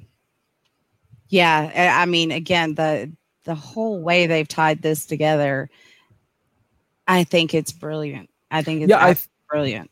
I don't know if every episode's going to deal with it, but having having this take place in the Jim Crow era and having it centered around black people is so fucking smart. So goddamn smart. Yeah. And I know it's going to, as much as fucking Watchmen pissed off a ton of people, this is also going to piss off a ton of people, and I love it. I fuck those people, those people. Those people deserve to be pissed off. Yeah, they're I don't care people. About them. Well, that's what I'm, I'm saying that I love that it's going to. Yeah, yeah, no, fuck those people. Oh. I don't need you, you know? Yeah, we don't need you in society. Go fucking live on Epstein Island for all I care. Um, Ew. Well, that's why I put them there, because that's they're the same type of people. Yeah. Pedophiles and racists are the same to me. You can't yeah. tell me otherwise. Disgusting uh, creatures. That's what they are. They're Lovecraftian creatures. And on that note, we're going to call this episode. What are we going to call it? Um... Greg can't remember shit about shit. There you go. Yeah. Oh, okay. Well, just like all the others. Uh, uh guys, thank you so much for listening. Um, I almost said, Betty, thank you for being here, but you're going to be here every episode now. So I am. Yeah. This is uh, very exciting because, good Lord, you bring a lot to the table. Good well, Lord. Thank you. I love talking about this stuff. Yeah, absolutely. I, I love it. Well, we had a we had a great little conversation right in the middle of all that that I wasn't expecting, and that was apparently my distaste of over descriptive things. Yeah. Well, hey, um, yeah. It works. Everybody, I don't, and, and, uh, I don't just forget. want to clarify to anybody who liked. Go ahead. Who liked? Go ahead. I was going to say to everybody listening, I don't think that books that do a lot of description shouldn't exist. I want you to understand that very clear. I am one hundred percent for it. I just don't want to read it. That's all. That's all it is. Greg's lazy. Just be descriptive um, about the right things, like Moby Dick. You know, you don't want to read Moby Dick because who needs to read that much about whales? Who needs to be that descriptive about the whole thing? About an angry man chasing a whale. I'm sorry. It's one of the most boring books in the world. I hated reading it. So, yeah, yeah it's bad. Uh, the worst book, the worst book I ever read in my life, and it might tie into what we talked about earlier, is uh, Catcher in the Rye. I fucking hate that book. Oh, I was actually thinking about that while you were talking. I was going to ask you if you'd read Catcher in the Rye. I like that book. I did not like yeah, the I Old Man in the Sea. I thought The Old Man and the Sea was one of the most boring books I'd ever read. Have you ever read that one? The Sea is super depressing. It oh my is. God. I hated that book. Did um, you ever watch I, the movie? No. Why would oh. I? I hated the book. I read the book in ninth grade for A P English. I was like, why are you torturing us? What is this? I so, hated no. Catcher. I hated Catcher in the Rye because it was fucking five hundred pages of a whiny asshole. Yeah, well, teenagers are whiny assholes. Yeah, I don't want to. Don't. Uh, never again. I've got one. I've raised several. So I, I remember reading that as a teenager in tenth grade going, I hate Holden Caulfield with an unfucking dying passion. I hate. He this had book. some major issues. He definitely had some major issues. Oh, so oh, and it was just like it was so much of him. Just like, well, now I'm I'm grumpy about this, and I don't like that, and I'm like, am I reading a fucking diary? And Frank was a better writer than you. Fucking, what's happening here? Hey, you know, he was like the Luke Skywalker of his time. I just pissed off a bunch of Star Wars fans. Oh, you're not wrong. The Skywalkers no, are the whiniest every, bunch of fucking people. Everybody, every, every Star Wars fan worth his salt knows that Luke and the New Hope was one whiny bitch. Oh, he was. But, but credit where credit's due, he had a sack of nuts on him because uh, he, he, he just did not care. No, I don't think it was testosterone I, so much. I mean, he had some serious courage about him. I still bring this up about A New Hope. Are you really having the girl who just lost her entire fucking planet console you over a man you met twenty minutes ago? Mm-hmm. Is this happening? Well, he knew he knew Kenobi for a long time. He just, you know, didn't get to hang out with him much because of family influence. Me, me, me. Me, me, me, me. Girl but, lost yeah. her whole planet. Her whole yeah. planet. Yeah. Oh, but... we won't even discuss how sexist Star Wars is, but yeah. Oh, yeah, well, there's a discussion we should have one day. Absolutely. Yeah. I mean, the entire first trilogy, that. the entire first trilogy, other than Carrie Fisher, how many women had a speaking role in the entire first trilogy? It's some bullshit. The whole thing is bullshit. I'm not a Star Wars fan, and people may hate me for saying that, but. It's one of the most unimaginative things that I can think of. I just don't like it. No. Oh, we're having this it. discussion eventually. Oh, I look forward to it. Oh, we're going to get some hate mail. That's all You're right. You're going to get some hate mail. I'm I don't think get we're getting shit. You stupid bitch. You don't know what you're talking about. Right, get on. Won't be the first time. Well, uh, every, I just wanted to say, remind everybody, tune in to T M I Daily on the T M I Hollywood Facebook page on Tuesday, the twenty-fifth at nine p.m. Eastern, and you'll be able to catch us on there. Uh, we're very excited about that opportunity. Um, but yeah, before we get out of here, also, as your weekly reminder, hit the links down below. Follow us on all the social medias and everything. And if you want to follow us individually, as for myself, I'm under my regular name on Facebook. You can find me there and follow me on Twitter and Instagram. It's linked there. Other shows you can catch me on are on the Realm of Collectors YouTube channel, and those are Figga Bangin' every other Wednesday at nine thirty p.m. Eastern and M P S P Theater every Friday at nine p.m. Eastern. That's me. Hey, Betty, where can people find you if they want to follow you online? If they want to follow me online, they can find me on Facebook under Betty Badger Ogletree. And it's spelled just how it sounds, Ogletree. I'm the only one. You can't miss me. Nice. There aren't many and, of us. Hey, Greg, what about you, man? Yeah, you can find me on social all social medias under Charbrock Geek. Um, the... Uh, Probably after this heat wave and we f- start going into the fall, I think we'll start planning um, some Jackbox streams, possibly. Yeah. But not, not for a hot minute. Not for a while. And Betty, have you ever played the Jackbox games? No. You um, would enjoy them. You would. And yeah, that's the thing. Even though you know, you don't have to have the game to play it. You, uh, as long as you have a cell phone, laptop, P C, whatever, you can log in and play along for free. Oh, that's awesome. Yeah, they're party games, and they're a lot of fun. We we would do them a couple times a month and have a blast. So. Oh, absolutely! Yeah. I love playing games. So. Um. Yeah one of one of the one of the most popular games is called Quiplash, where you'll get a prompt on your phone, and you have to give the funniest answer you can think of. Aww. And then you and some other player you don't know got the same prompt, and so it puts both up on screen, and everyone votes on which one they think is the funniest. Oh, like Cards of Humanity on telephone. Yeah, essentially. You get, you get to come up with the answer instead of picking yeah. one out of your hand. Uh, there's a bunch of other games that we play. Like I know that um, Fibbage is really, fa- uh, really popular, and that one is a, they'll give you a fact, some obtru- obtuse, weird fact you've never heard of, uh, with one piece missing, and you have to give a lie that you think is closest to the truth or that will trick others to voting for yours, and then everybody's answers pop up on screen, and you have to suss out the correct one just by like looking at them, going which one sounds correct. And you get points for it. And then you get points for anyone that picks yours. Your Interesting. Uh, yeah, they're a lot of fun. Yeah, and there's there's there's six packs out right now. They have a seventh one coming this fall. And we usually have like a solid ten that we love going to all the time. Awesome. Like Murder, Murder Trivia Party is a trivia game where if you get the question wrong, you have to play a mini game whether you live or die. And uh-huh. then if, And then at the end, when one person is left, you all play a basically a trivia racing game to try to escape the house.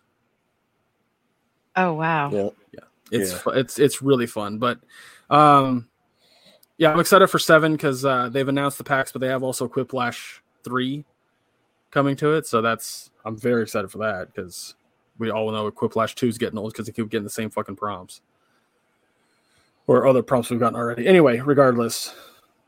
If you want to follow us, follow me on Twitch. I know I say this every episode. Do that because when we go live, we'll hit up all the social medias that, uh, and we'll probably put out an ad beforehand saying we'll go live. Um, but uh, you know what we should do one day, Josh, is is basically create a All Cued Up for Twitch. Uh, absolutely, we'll we'll get on that. Yeah, uh, because now with StreamYard, um. They've added the implement where you can record to multiple places. So, oh shit! Okay. Yeah, I can link it directly to Twitch. That's we that's could, awesome. um, you know, in theory, if we wanted to, we could go live on Twitch and you know have the replay on YouTube. But I don't like doing that. No, I'm just saying the option is there. No, that's great. uh But yeah, guys, I think you know, that's that's it for us this week. Uh, next week we're gonna be uh, just shooting the shit. It's a all oh, it's a it's a um, uninhibited. Don't know why I was drawing a blank on that. And then the following week we're gonna talk about uh, uh, Tales from the Loop. Tales from the Loop. I had Loop in my head. Like I remember the first part. And um, Boys season two, the first three episodes. Um, no, because that doesn't come out until the fourth. Oh, I thought it came out at the end of this month. No, it comes out September fourth. Okay, so we're just doing Tales from the Loop. Yeah. Um, well, do you guys want to add into that to, to, uh, in two weeks from now, the uh, video game documentary show? Do sure. The, both of those? The yeah. High Score that you wanted to talk about? Yeah, we yeah. can do that. I'm very excited about that show. I want to, like, I know that a lot of the stuff is animated, too, which is kind of cool.